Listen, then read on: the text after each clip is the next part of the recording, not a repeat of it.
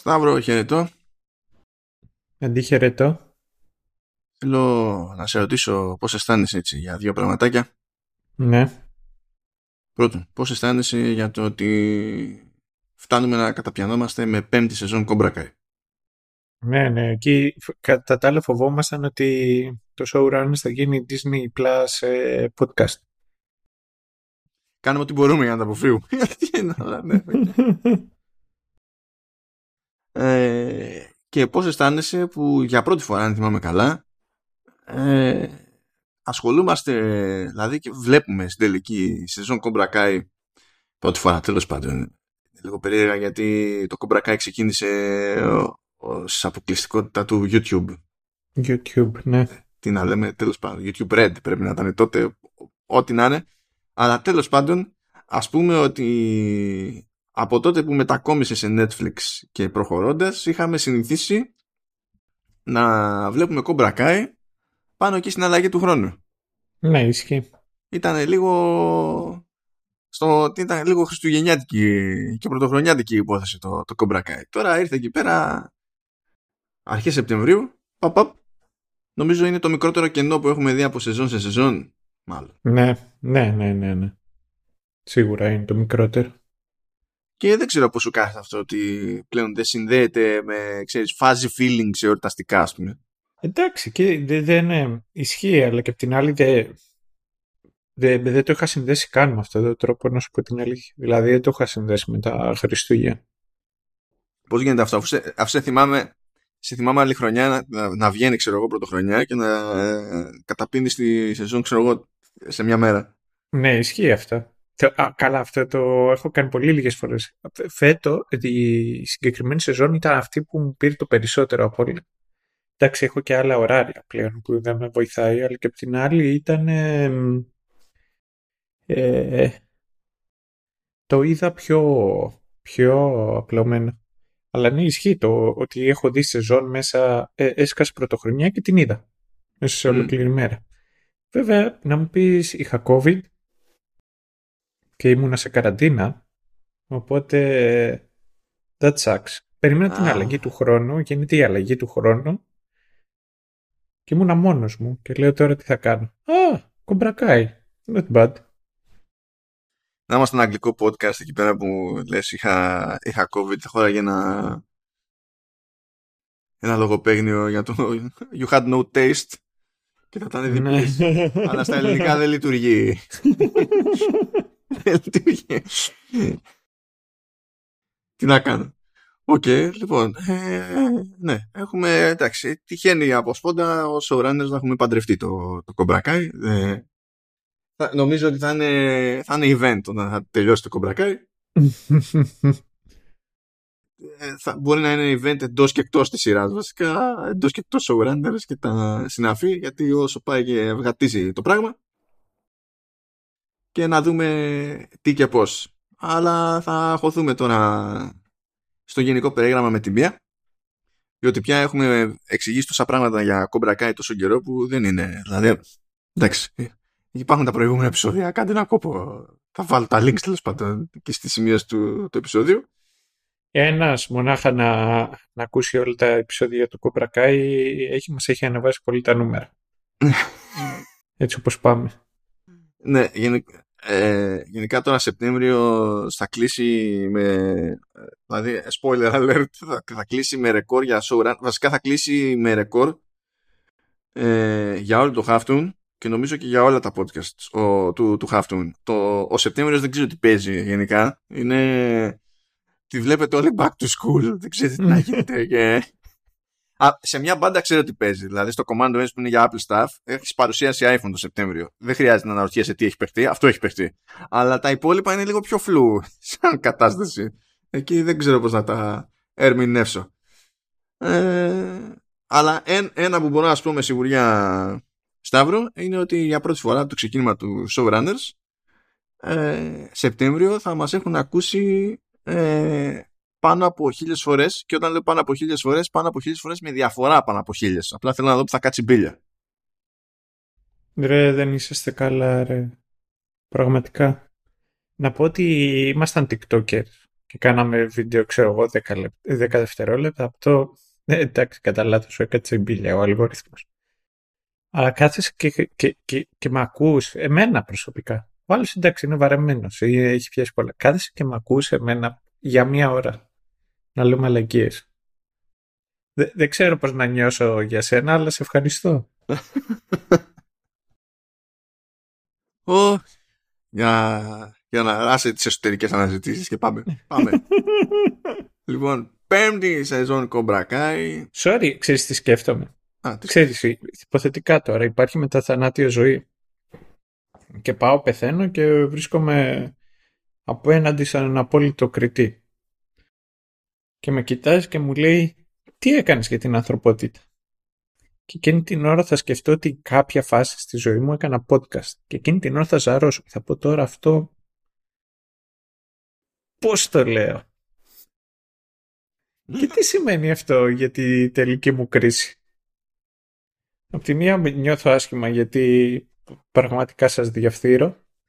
Αλλά απ' την άλλη αν και εγώ σαν νέος ε, Πέτρος και Παύλος έκανα πιο γνωστή τη καραδί μου, νιώθω τουλάχιστον χαρά. Τι όσα... Τι ως νέος Πέτρος και Παύλος έκανα πιο γνωστή; Λες, δεν βγαίνει, αυτός ο παραλληλισμός δεν λειτουργεί σε κανένα επίπεδο. Γιατί ε, ε, do you have some time for uh, a Lord and Savior uh, Ρία Καραδίμου; Αυτό μου θυμίζει ένα meme που υποτίθεται ότι κυκλοφόρησε μια φάση ότι και καλά κάπου σε κάποια εικόνα βρήκαν στον Άρη κάτι σαν που μοιάζει με πόρτα ξέρω εγώ και από κάτω στο meme τους κάνει με τη μία μάρτυρες του Ιωχωβά. Have you heard the good news? και έτσι. ναι, Do you know that Καραδίμου loves you? Σου είχα πει τώρα που είχα πάει στο Άμστερνταμ που μου την έπεσε ένας ιεροκήρυκα. Ιεροκήρυκα, όχι, δεν μου θυμίζει mm. και αυτό. Πρίτσερ, ε, ναι. μου, ε, μου θυμίζει η ιστορία. Ήταν, όχι στο Δουβλίνο ήταν αυτό, με, το ότι, με τον τυπά που έλεγε ότι έχουμε καλούς πολιτικούς εδώ πέρα. Α, ναι, ναι, που, που έφερε για παράδειγμα το Γιάννη με το Ενανί. Και ότι αυτός φαινόταν ένας άνθρωπος ο οποίος ήξερε τι γινόταν και πήγε κόντρα σε όλους αυτούς που προσπαθούν να μας καταπιέσουν. Ε, fun times. Ε, στο Άμστερνταμ μόλις είχαμε συναντήσει την κυρία που θα μέναμε, Airbnb, και η συγκεκριμένη κυρία μας, μα, μας πήρε από το σημείο συνάντησης να μας πάει στο δωμάτιο. Πολύ ωραίο το δωμάτιο, ήταν και σε αρκετά καλό σημείο, μακριά σχετικά από το κέντρο, αλλά ήταν κοντά εκεί που ήταν η όπερα και ήταν πολύ μεγάλο δωμάτιο. Ποτέ όμως μακριά από την υγρασία, διότι δεν υπάρχει το concept αυτό στο Άμστερνταμ. Ε, δεν το γλιτώνεις μωρέ, το ναι. στο Άμστερνταμ. το ξέρω, το θυμάμαι. Ένα και μετά δύο είμαι ε, από νησί. Οπότε ξέρω εγώ με την υγρασία και με τον αέρα δεν έχω πρόβλημα. Π.χ. όμως τραβάω ζόρι με τη βροχή. Εντάξει, και εγώ τεχνικός από νησιά είμαι. Απλά δεν συμφιλιώθηκα ποτέ με το concept. Και. Ε, ε και κρατούσα εγώ το βιβλίο μου και είχα πάρει μαζί μου το 1984 του Orwell. Και το κρατούσα στο χέρι μου και περπατούσα και καθώς μας καθοδηγούσε λοιπόν η Airbnb που πάμε στο δωμάτιο ήταν εκεί ένας πρίτσερ και ξαφνικά με κοιτάζει και αρχίζει ε, να μου φωνάζει και να μου δίνει το βιβλίο και είχε κολλήσει τα μούτρα μου και μου ούρλιασε. και ε, μπαίνει στη μέση η Airbnb και, λέει, και του λέει κάτι γι' αυτό ε, κάτι σε αυτόν. Αυτό συνέχισε να μου επιτίθεται και γυρίζει και μου λέει εμένα λέει μόλις, είπε, μόλις σου είπε ότι θα πας στην κόλαση με αυτά τα οποία διαβάζεις. Και γυρνάω και της λέω ε, πρέπει να δει τη συλλογή μου από πορνό. Ας κάνουμε να γυρίσει σε αυτόν και να πεις ε, tell me something I don't know. Δηλαδή, εντάξει, έλα, έλα, πες. Δεν, δεν, δεν κάνεις, δεν κάνεις. πρέπει up your game, up your game. Ε, εν τω μεταξύ έπιασε και το συγκεκριμένο βιβλίο το οποίο τα σπάει. Υπάρχουν ε, πολιτείες της Αμερικής που το απαγορέψαν επειδή το θεωρήσαν αριστερή προπαγάνδα, κομμουνιστική προπαγάνδα. Είναι οι ίδιες οι Ηνωμένες Πολιτείες Αμερικής που έχουν χάρντον με ελευθερία λόγου και θεωρούν ότι τα πηγαίνουν καλύτερα σε σχέση με την Ευρώπη που υπάρχουν νόμοι που ε, καταπιέζουν την ελεύθερη έκφραση. Ναι. Είναι Α, η ε, ίδια και- χώρα. Η ίδια, η ίδια, η ίδια χώρα, ναι, ακριβώς. Ναι. Και, και προφανώς υπάρχουν και κομμουνιστικές χώρες οι οποίες είχαν απαγορεύσει το ίδιο βιβλίο επειδή ήταν ε, ε, δυτική προπαγάνδα. Οπότε είσαι στη μέση και λες «Μμ, Ξέρεις ότι είμαστε πολύ κοντά αυτή τη στιγμή στο να, στο να εκφυλιστούμε σε, σε 9gag, αλλά τις ώρες που κοιμάται η Αμερική. Το ξέρεις αυτό.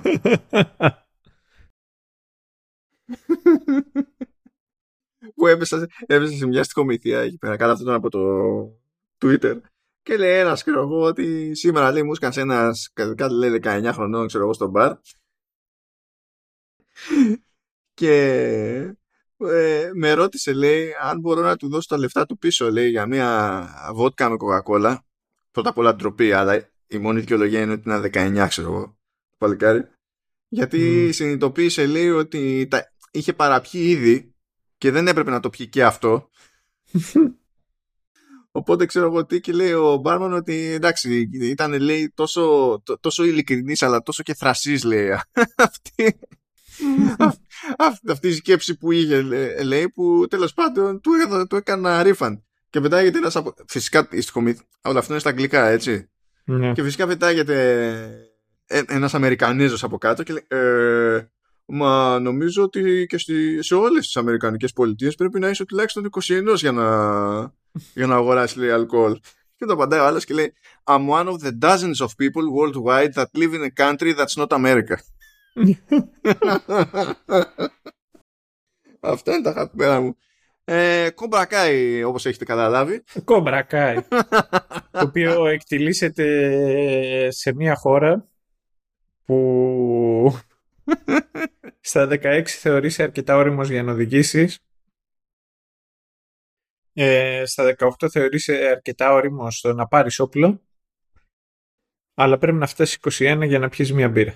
Και επίσης αν είναι να μάθεις να κάνεις κάτι με την επίβλεψη του, του κηδεμόνα σου σε πιο μικρή ηλικία, αποκλείεται να σου δώσουν ε, ε, να πιεις κάτι, αλλά να σου πούνε πιάσε λίγο το, το πλακί, κάνε πιου πιου να δεις πώς είναι, παίζει. Εντάξει, οκ. Μόρικα. Ε, ναι, γιατί έτσι αυτό πάει. Anyway, για πάμε λίγο εκεί πέρα σε αυτή τη, την, την υπερχώρα. Ε, είχαμε αφήσει την τέταρτη σεζόν με τον Μιγκέλ να την κάνει. Και το concept ήταν ότι θα πάει να αναζητήσει το, τον πατέρα που δεν γνώρισε ποτέ, το βιολογικό του πατέρα, ε, στο Μέξικο. Πηγαίνει λοιπόν στο Μέξικο, ε, του έχουν πει ότι ο πατέρας του λέγεται Χέκτορ, κάνει αυτό που κάνουν όλοι οι φυσιολογικοί άνθρωποι, με το που ακούνε ότι οποιοδήποτε λέγεται Χέκτορ, προσπαθούν να δουν αν είναι, αν, αν είναι ο μπαμπάς τους. Ε, δεν πηγαίνει πολύ καλά αυτό τη, την πρώτη φορά. Τέλος πάντων, πετυχαίνει έναν τυπά που φαίνεται να έχει οικογένεια με ένα, με ένα παιδί, μια κοπελίτσα εκεί πέρα και τα συναφή. Πάει εκεί να γίνει ένα ατύχημα με το, με το παιδάκι, να το πατήσει αυτοκίνητο, το σώζει ο, ο Μιγγέλ. Του λέει εκεί πέρα ο άλλος ο Χέκτορ με τη, με τη μάνα ότι «Ω, σε ευχαριστούμε πάρα πολύ. ε, Φυσικά, αλλά να σε κεράσουμε γιατί μας έκανες τέτοιο καλό. Λείπτε στο παιδί, εννοείται. Σε, σας παρακαλώ, θα σας ε, τρατάρουμε. Εντάξει.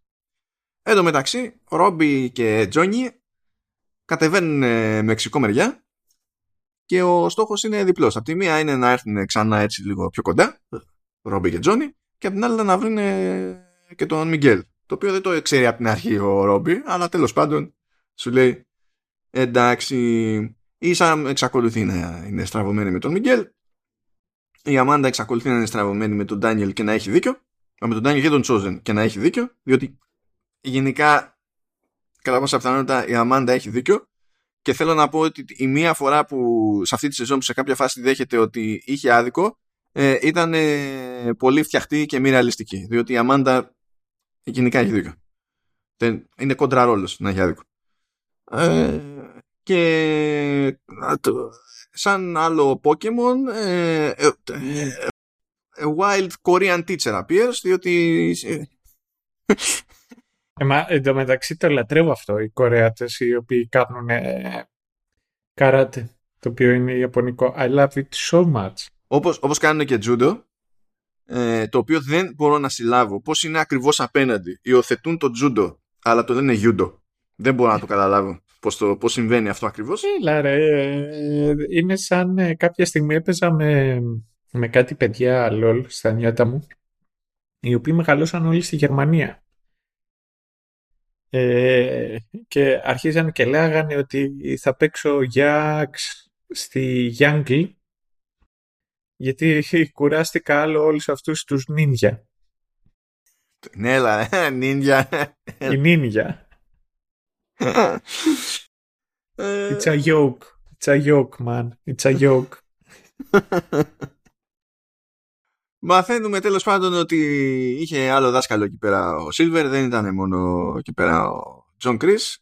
Ε, ήταν λέει ο, ο, ο, ο Kim Song Young. και υποτίθεται ότι ήταν hardcore, μούριες, δεν λυπόταν κανέναν κτλ. Ε, στο μεταξύ, ε, μία από τις φαϊνές ιδέες που έχει ο Ντάνιελ παρέ με τον Τζος, ε, με τον Τζόζεν είναι να χωθεί ο Τζόζεν για να πιάσει δουλειά ως σένσε σε, σε κομπρακάι. Ντότζο. Επειδή ο Τζόζεν είναι, είναι, είναι κομμένος και αναμένος για stealth, είναι πολύ διακριτικός κτλ. Και, και έτσι έχουν λίγο τα πράγματα γιατί υποτίθεται ότι αν θυμάστε καλά, με το αποτέλεσμα της τέταρτη σεζόν ήταν, είχαν συμφωνήσει ρε παιδί μου ότι ο Ιτημένος θα διαλύσει το, τον ντότζο του. Ε, ο Ντάνιελ δεν ήταν super χαρούμενος για αυτή τη φάση. Είναι στη φάση ότι ναι, εντάξει, τεχνικός δεν υπάρχει αυτή τη στιγμή Μιγιάκη το κτλ.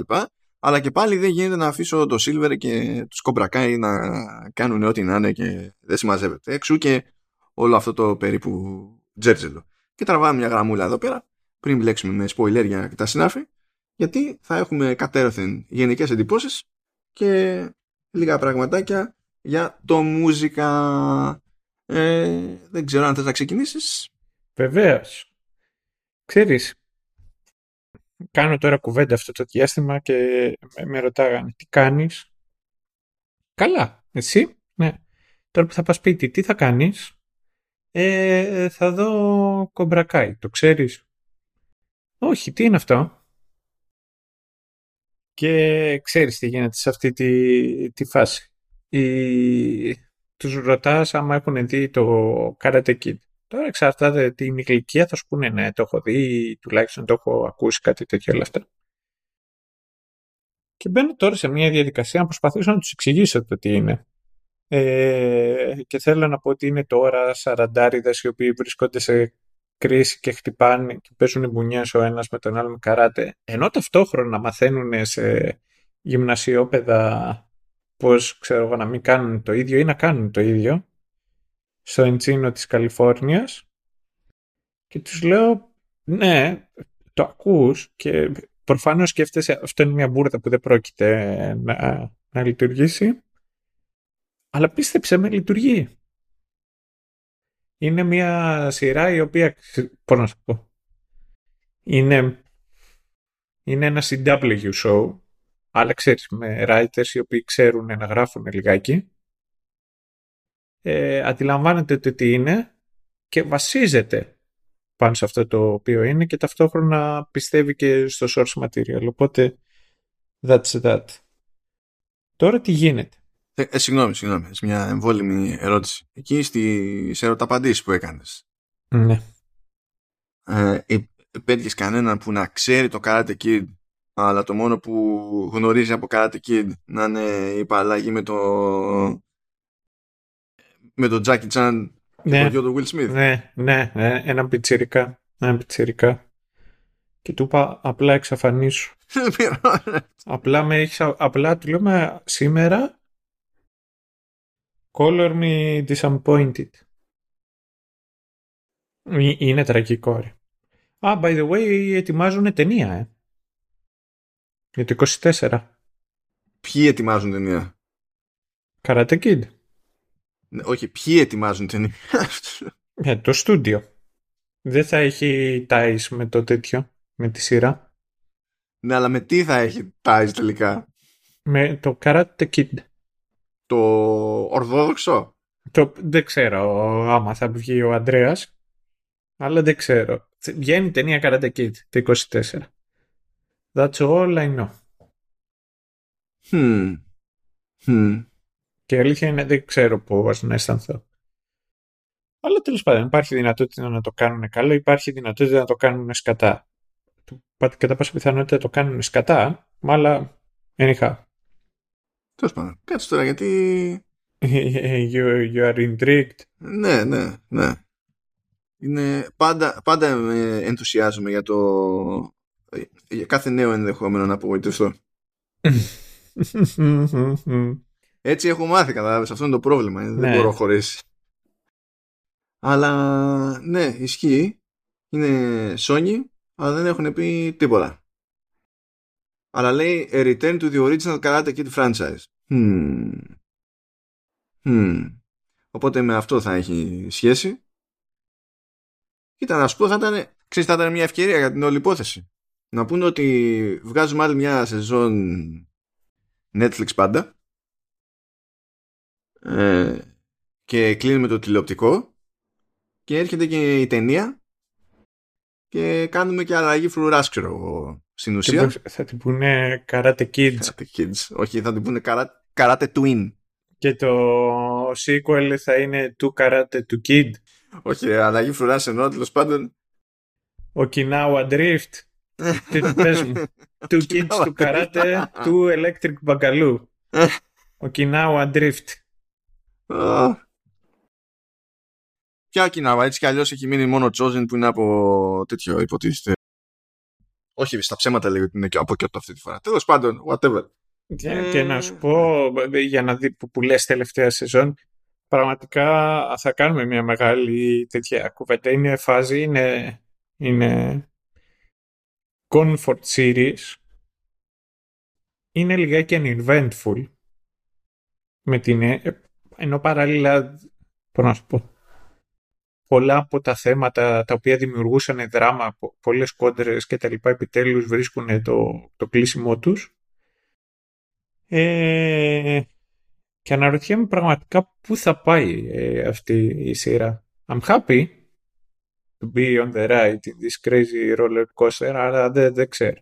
Διέβασα ένα πολύ ωραίο comment κάποια στιγμή στο Reddit, το οποίο πάει κάπως εκεί λέει, που λέει θέλω να καταλήξει όλη αυτή η σειρά με τον Chris να κάνει το Cobra Kai σε μια private government contracted paramilitary army που θα κάνει Black Ops με child γιατί, soldiers και έτσι. Ναι, με, γιατί η κυβέρνηση ξέρεις αλλού και στο τέλος θα πάει ένα ρογ και θα επιστρέψουν και θα, θα κηρύξουν τον πόλεμο στην Αμερική γιατί πιστεύει ότι η Αμερική έχει γίνει αδύναμη πλέον σαν έθνος.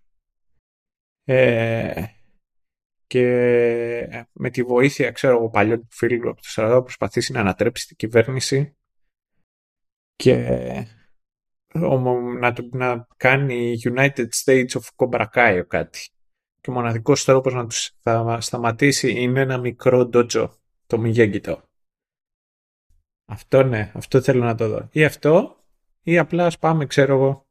Αυτό είναι τέτοιο, αυτό είναι, πώς να σου πω, είναι, είναι crossover με Kung Fury. Ναι. Ου, ισχύει. Αυτό περιγράφεις. Αυτό. Ω, ναι. Τελικά όμως δεν έχεις πει γενική εικόνα, έχεις, έχεις χαθεί μόνος του. Όχι, όχι, το είπα κάποια στιγμή ότι είναι comfort. Είναι comfort food. Καλά, αυτό ισχύει γενικά για τη σειρά, αρέσει. Λέω για τη σεζόν τώρα. Η σεζόν ε, νομίζω ότι θα είναι λιγάκι uneventful. Ένα και μετά δύο λιγάκι ένιωσα ότι οι μάχες ήταν λιγάκι, λιγο... είχαμε λιγότερες μάχες βασικά. Αυτό σημαίνει λιγότερη χορογραφία και λιγότερο εντυπωσιακά στιγμιότυπα. Ένα και μετά δεν ξέρω επειδή πλέον έχει εκπαιδευτεί καλύτερα το μάτι μου Έχω την εντύπωση ότι σε αυτή τη σεζόν πετύχαν πολύ πιο εύκολα τους body doubles του, του Daniel και του Johnny. Δηλαδή έκαναν πολύ περισσότερο μπαμ.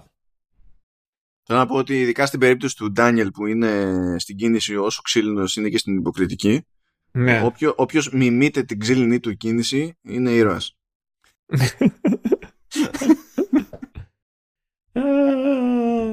That's funny because it's true. ε, αλλά πραγματικά θα σου πω το εξής. Ήταν ok. Είναι σαν πολλές φορές το βράδυ που γυρνάω σπίτι και λέω πω, πω, πεινάω σαλίκος, θέλω να φάω το οτιδήποτε και ενώ σκέφτομαι να παραγγείλω το οτιδήποτε, στο τέλος παραγγέλνω μακαρόνια. Αυτό, αυτό είναι το κομπράκα. Αυτό ήταν η φετινή σεζόν. Ε, λοιπόν, ε, εγώ από τη μεριά μου έχω να πω ότι στην αρχή ξενέρωσα με αυτή τη σεζόν. Ε, στο πρώτο μισό ε, ένιωσα ότι προσγειώθηκα απροειδοποίητα και ε, ακούσια έως και βίαιος στο CW ε, και στο Berlantiverse έτσι πιο συγκεκριμένα αλλά πιστεύω μετά στο δεύτερο μισό άρχισε στο μυαλό μου να ισιώνει το, το πράγμα.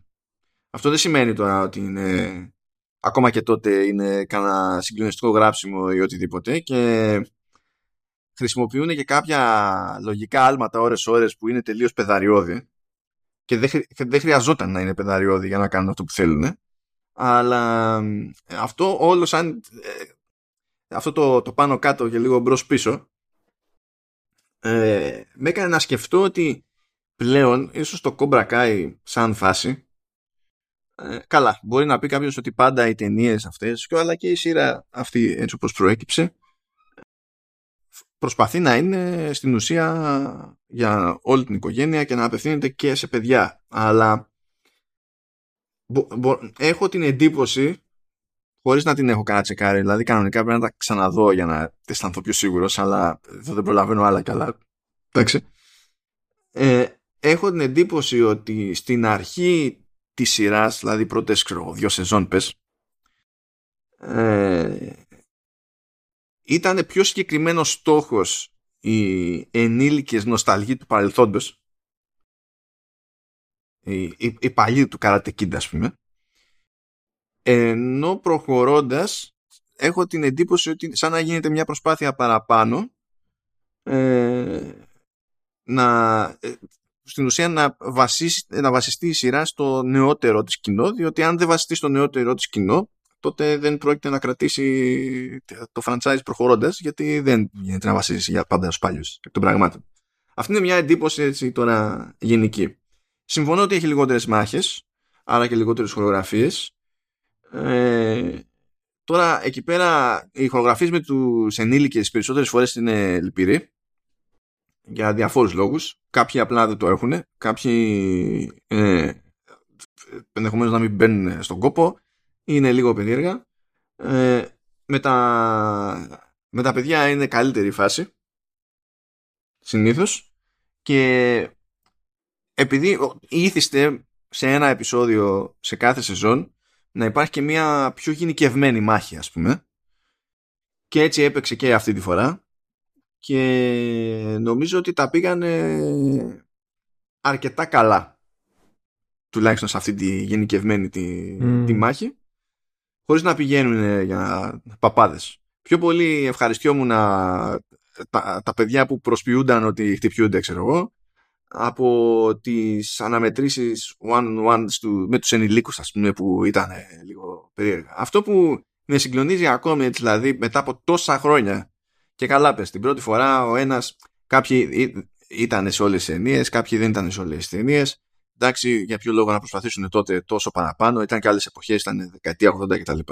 Αλλά τόσα χρόνια τώρα με, με τη σειρά ρε φίλε δεν την παλεύουν να πούνε μια λέξη στα Ιαπωνικά και τώρα στα Κορεάτικα χωρίς να είναι στο γάμο του Καγκιόζη δεν την, δεν την παλεύουν. Δηλαδή δεν, δεν την παλεύουν. Και αυτό μου βαράει περισσότερο σε εκείνους που υποτίθεται ότι έχω περάσει χρόνια με τον τάδε δάσκαλο, έχω περάσει χρόνια με τον τάδε δάσκαλο, είμαι μέσα στην κουλτούρα κτλ. Ξέρω, είμαι μορφάρα του χώρου και, και δεν την παλεύουν. Του λες, πες δύο λέξεις, πεθαίνουν όλα.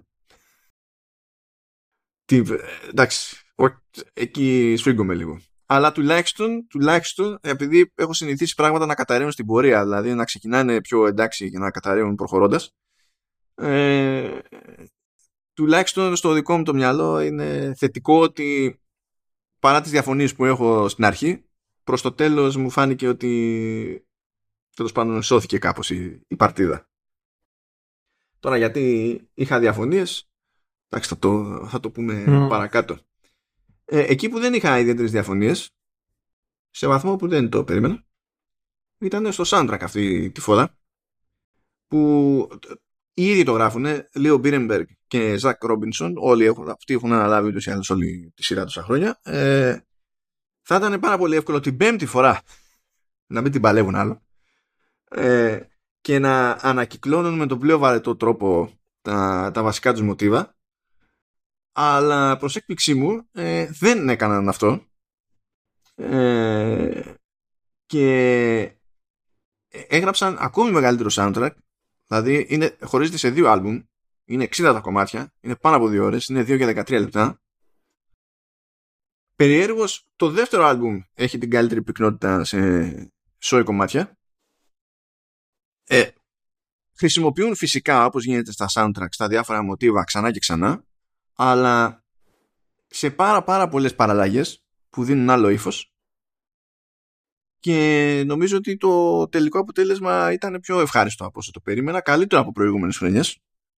Το να έχεις 60 κομμάτια και τα τουλάχιστον εγώ, το να έχω οτιδήποτε σε soundtrack με 60 κομμάτια και το, το 1 τρίτο να μου κάθεται καλά είναι πολύ καλό ποσοστό. Ναι, ισχύει. Είναι πολύ καλό ποσοστό. Δηλαδή για να καταλάβετε, αν πέσω σε soundtrack που τα μισά μου κάθονται καλά, ε, κατε, ε, κατευθείαν πηγαίνει σε, στο, μυαλό μου για υποψηφιότητα στο να μπει στο group με τα καλύτερα soundtracks των εποχών. δηλαδή είναι, είναι πολύ δύσκολο. λίγα soundtracks είναι τόσο ανεπανάληπτα ώστε ε, τα περισσότερά τους κομμάτια ας πούμε, να είναι αξιοσημείωτα. Και συνήθως τα παραδείγματα που έχουμε στο μυαλό μου για τέτοιες περιπτώσεις τα αυτά που μου έρχονται πιο πρόχειρα είναι ε, το και, το και το πρώτο αλλά και το δεύτερο αλλά θα έλεγα κυρίως το πρώτο ε, το πρώτο Conan Conan the Barbarian. δεν, δεν, κάνω καθόλου πλάκα. Δεν κάνω καθόλου πλάκα. Ο Πολυδούρης εκεί πέρα έχει κάνει παπάδες. Είναι από τις περιπτώσεις που ακούσω όλο το ως album το soundtrack. Και ε, δεν παίρνει το δεν και καλά τον εύκολο δρόμο με τις ατέρμονες επαναλήψεις των ίδιων θεματικών. Όταν κάνει διασκευές των, των μοτίβων έχει κάνει τσαχπινιά και μπορείς να νιώσεις ότι η, η, μουσική από την αρχή μέχρι το τέλος έτσι όπως το ακούς το άλμπουμ σου λέει, σου λέει ιστορία. Πώς να το νιώσεις αυτό το πράγμα.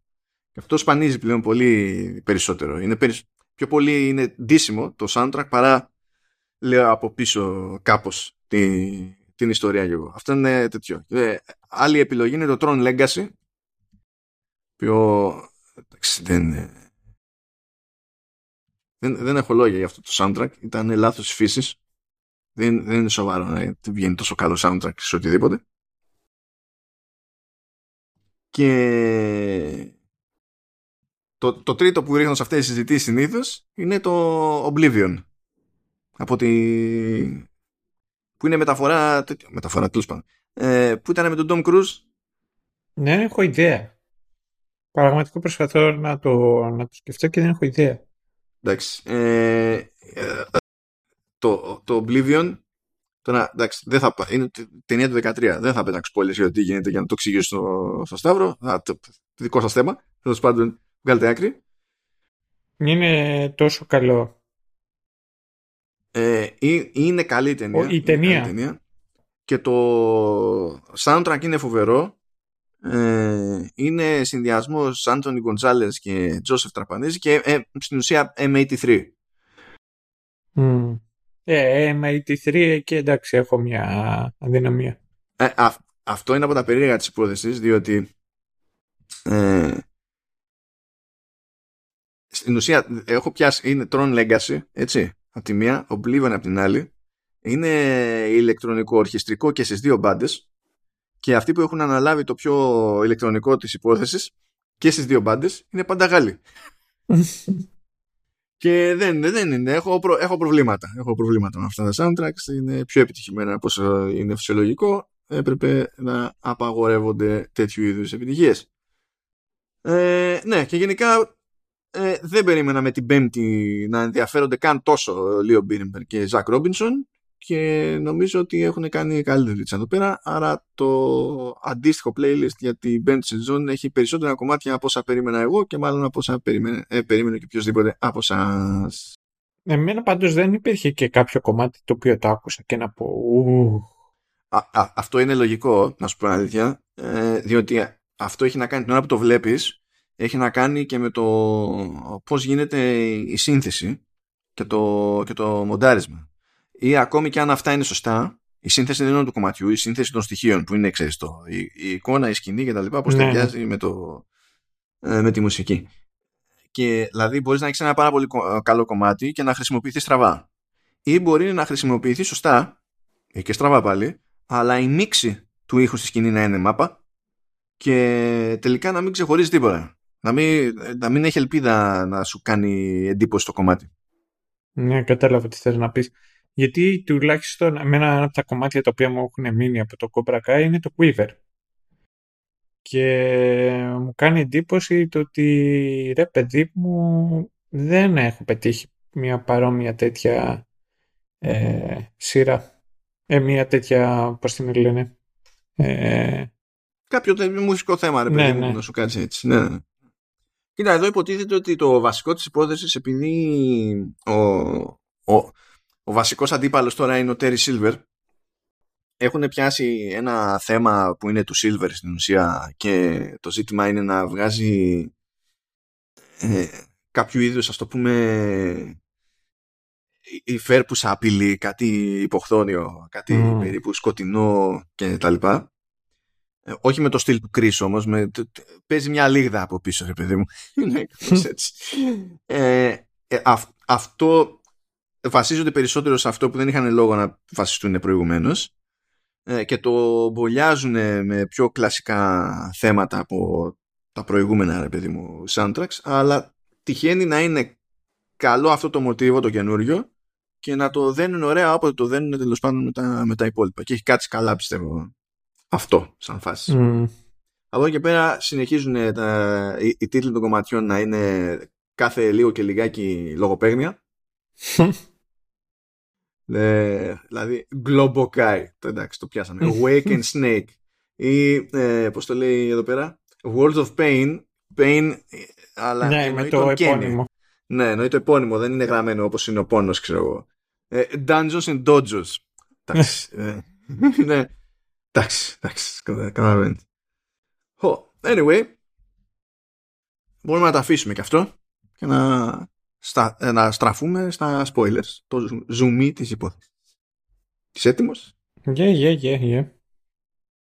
Λοιπόν, είπαμε, πήγε ο Τσόζεν φυτευτός στο τέλος του πρώτου επεισοδίου. Στο, σε χρόνο 0 στο δεύτερο επεισόδιο αποτυγχάνει αυτό, διότι το παίζει και πολύ Bond ο Chosen, αλλά ο Silver το, ε, το, το παίρνει χαμπάρι.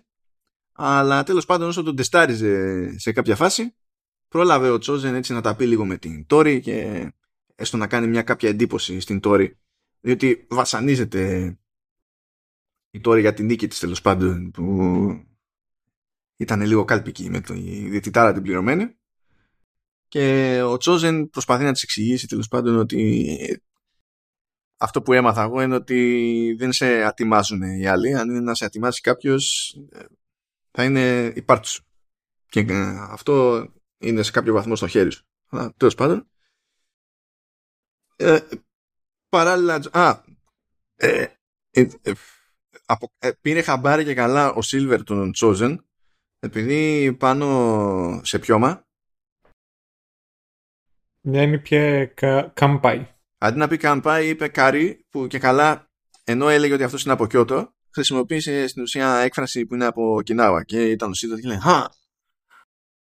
Αυτό μπορεί να παιχτεί σε μια ελληνική ταινία. Είπες καλαμάκι αντί να πει σουβλάκι και είπες ότι είσαι από τη Θέρμη. Εντάξει. Ε, μιας και έγινε μια αναφορά στο ΦΑΙ, ε, Τζόνι και Ρόμπι προσπαθούν να βγάλουν άκρη εκεί πέρα στο, στο Μεξικό. Για να βγάλουν άκρη για κάποιο λόγο πέφτουν, γιατί τους καβατζώνουν τα αμάξι, θέλουν λεφτά να πάρουν τα αμάξι πίσω ε, και μπλέκουν σε ένα διαγωνισμό με καυτές παιριέ. As people do. Και κερδάει ο Ρόμπι με τέχνασμα, αυτό έχω να πω, ήταν cheat, έβαλε cheat ο Ρόμπι. Ναι, ήταν λιγάκι αλήτης. Ε, εν τω μεταξύ συνεχίζουν εκεί πέρα. Εν τω μεταξύ παίζει να ήταν και χειρότερο αυτό το οποίο έκανε. Που την έβαλε, ξέρω εγώ, στο στόμα του για τόση ώρα. Α, όχι, δεν την έβαλε στο στόμα του για τόση ώρα. Όχι, όχι, όχι, τη σουτάρισε. Κρατούσε κάτι άλλο στα χέρια του και το έβαλε. Ναι, ναι, ε, σαν ε, ένα. Σαν τι ήταν, παιδί μου, αυτό σαν ε, beef jerky. Ναι, ναι, ε, δεν θυμάμαι τώρα ακριβώς τι ήταν. Μπορεί. Fun, ε, fun fact. Ε, ε, όταν είχα πάει Los Angeles, μετά πάντα θυμάμαι τον αδερφό μου να αναρωτιέται πώς ήταν το beef jerky. Οπότε λέω, κάτσε, λέω, θα πάρω ένα beef jerky να του το φέρω. Το χωράζω λοιπόν εκεί ένα beef jerky, το, το παίρνω για να του το, το δώσω Πάμε εκεί ε, να του το δείξω και πριν πάμε έχουμε πάει σε ένα ψιλικατζίδικο εδώ πέρα στη γειτονιά και παίρνουμε μέσα ε, και μόλις είχαν φέρει beef jerky. Εντάξει, βέβαια υπάρχει beef jerky που είναι σόι και beef jerky που είναι μούφα. Όχι, είχε ακριβώς το ίδιο. Α, ακριβώς το ίδιο. Ακριβώς το ίδιο. Unlucky. Ούψι. Ωραία φάση το beef jerky. Αλλά βέβαια είναι αυτό να ανοίγει το σακουλάκι πεθαίνουν πέντε. Ναι, εντάξει, ισχύει. Είναι σαν τον παστουρμά. Καλά, ο παστουρμά είναι πεθαίνει μετά. Ναι, ναι, ναι. Μετά ιδρώνεις και μυρίζει το όλο το λεωφορείο παστουρμά και λες. ναι, οκ. Okay. Ε, για κάποιο λόγο αντί να γυρίσω εδώ πέρα στο, στο note που έχω για το Cobra Kai, γύρισα σε ένα note που είναι για το Arkanoid. Μην ρωτάτε. Προχωράμε. Εν τω μεταξύ ο, ο Μίγκελ αρχίζει και γνωρίζει λίγο καλύτερα τον Χέκτορ και συνειδητοποιεί ότι από εκεί που φαίνεται πραγματικά ο χαρακτήρας αυτός φαίνεται να είναι Παναγία, έτσι, Παναγία. Και σε χρόνο μηδέν είναι ό,τι χειρότερο. Εντάξει, εν τω μεταξύ δεν είναι και ο καλός ο Χέκτορ, ο Μεξικάνος. Δηλαδή δεν είχε ένα καμπανάκι να το βαράει και να αναπνέει απειλητικά, να κάνει... Διν, διν, διν, διν, διν, διν, διν. Ε, ναι, τέλος πάντων είναι ξαφνικά συνειδητοποιεί ότι η μάνα του είχε δίκιο εκλέγεται εκεί, ξενερώνει ε, βρίσκεται με Τσόνι Ρόμπι καταφέρνουν γυρνάνε πίσω σπιτώνει και πάει λέγοντας αφού γυρίζει έχει άλλη μια επιτυχία ο, ο Μιγγέλ τον, τον χωρίζει Σαμ πακέτο και έμεινε με το χταπόδι στο χέρι ναι, στην κυριολεξία. στην κυριολεξία, γιατί είχε πάει εκεί πέρα να συζητήσουν υποτίθεται έτσι κάπως να τα, να τα βρούνε ε, να λύσουν τις διαφορές τους και τις αγόρασε εκεί πέρα ένα κοσματάκι που είναι χταποδάκι και πέταξε το, το χταπόδι κάτω ξενερώμενος μετά το, το άκυρο που έφαγε την αγίδη τέλος πάντων ε, προκύπτει ότι η Κάρμεν έχει καθυστέρηση ο Τζόνι διαλύεται ψυχολογικά και τους λέει όχι ξέρω εγώ, ε, παιδί και τα λοιπά. Ε, ε, ε, διαλύεται ψυχολογικά όχι επειδή δεν γουστάρει, διαλύεται ψυχολογικά επειδή δεν ξέρει τι να γίνει, δεν ξέρει πώς να λειτουργήσει. Οπότε ξαφνικά πέφτει σε λαγουδότρυπα στο, στο web, διαβάζει ό,τι να είναι περί μωρών, περί πατρότητας, περί whatever, αλλά τέλος πάντων καταλαβαίνετε, παίζει αυτή η φρίκη, ξεκινάει κάνει baby proofing στο δικό του το σπίτι, ξαφνικά το σπίτι βλέπετε και διάφορα τέτοια ε, τώρα Daniel και Chosen καταφέρνουν και πηγαίνουν σε άλλη μια παλιά φιγούρα από το franchise τον, τον Barnes ο οποίος και εκείνος ήταν αντίπαλος του Daniel στο παρελθόν και καταλήγουν εκεί πέρα επειδή ο Σίριλ πετάει σε κάποια φάση ότι έχω και εγώ παλιούς φίλους ξέρω, να, να βάλω στο παιχνίδι και να με βοηθήσουν ψάχνονται ποιος μπορεί να είναι αυτός και σου λέει θα ξέρω εγώ θα είναι, θα είναι ο Barnes. Ε, ο Barnes όμως είναι σε άλλη φάση της ζωής του. Ε, μισή τον Silver σου λέει ναι εντάξει δεν μπορώ να κάνω και πολλά αλλά μπορώ να σας δώσω τα στοιχεία του δικηγόρου του, του Silver που έκανε εκεί κάτι ματσακονιές κτλ. Ε, το παίρνει χαμπάρι ο Silver και του καίει το επιπλάδικο του Barnes. Ναι, ε, θεωρώ, δηλαδή εγώ το ένιωσα πριν του κάψει το επιπλάδικο επειδή το έδειξε το επιπλάδικο στη, στην καλή φάση ε, θεώρησα ότι το όνομα του, της επιχείρησης ήταν ε, προοικονομία. Έτσι λέγεται Αγκούρα. Το επιπλάδικο. Πώς Οπότε... έπρεπε να, το, να λεγόταν ε, Timbers δεν ξέρω αλλά τώρα το Αγκούρα είναι τελείως ε, ε, δηλαδή τελείως random California φάση. Ναι. Ναι οκ. okay. Είναι, είναι Βασικά είναι το. Ε, να τα βάλεις κάτω, ακόμη και το Los Angeles, σαν φάση, είναι, κάτι παράλογο. Το ότι λέγεται Los Angeles. Διότι δεν είναι αγγλικά. Εντάξει, αφού ήταν ε, ισπανική αυτή η πλευρά, πώς να το κάνω; Όχι, δεν, το, δεν απορώ γι' αυτό. Απλά θέλω να σου πω, ήταν ισπανική αυτή η πλευρά. Το ξέρουν οι Αμερικανοί ότι ήταν ισπανική αυτή η πλευρά. Ότι ήταν ισπαν... ισπανόφωνη τέλος πάντων και ισπανική αλλά και μεξικάνικη κτλ. Ωραία. Το ξέρουν, το ξέρουν. Ξέρουν την προέλευση του όρου Los Angeles. Αλλά για κάποιο λόγο, για κάποιο λόγο, ενώ το ξέρανε από τότε μέχρι σήμερα, δεν κατάφεραν ποτέ να, να το πούνε κανονικά και να πούνε Los Angeles. Αυτό για κάποιο λόγο ήταν πάρα πολύ δύσκολο. Ενώ το ξέρουν όλο, ρε παιδί μου. Το ξέρουν ότι ε, είναι ονομασία. Είναι το yoke. Και είναι και τίγκα στον Ισπανόφωνο η, περιοχή. Έτσι. Αλλά για κάποιο λόγο δεν τους πέρασε ποτέ από το μυαλό ότι αυτή είναι η ονομασία, υιοθετούμε αυτή την ονομασία και όταν την υιοθετούμε δεν αποφασίζουμε ότι randomly την αλλάζουμε. Δεν είναι. Μας ήρθε κάτι τελείως άλλο. Ρε μαν, έτσι πάει. Θα, θα σου πω, εγώ θυμάμαι τον ποδοσφαιριστή τον λένε Βιέιρα και τον έλεγανε Βιέρα. Βιέρα. Ναι, δηλαδή δεν δε, δε, δε, δε τους νοιάζει πώς το λένε. Όπως το είδαν εκεί το διαβάσανε. Μα δεν το είδανε κιόλας. Δηλαδή, ναι. και ακόμα και στην περίπτωση του. Γιατί να το πεις με το μάτι στο Los, Angeles να πω άντε, οκ, okay, με το μάτι το πήγε έτσι. Άμα είσαι ανίδεος, θα το πεις έτσι.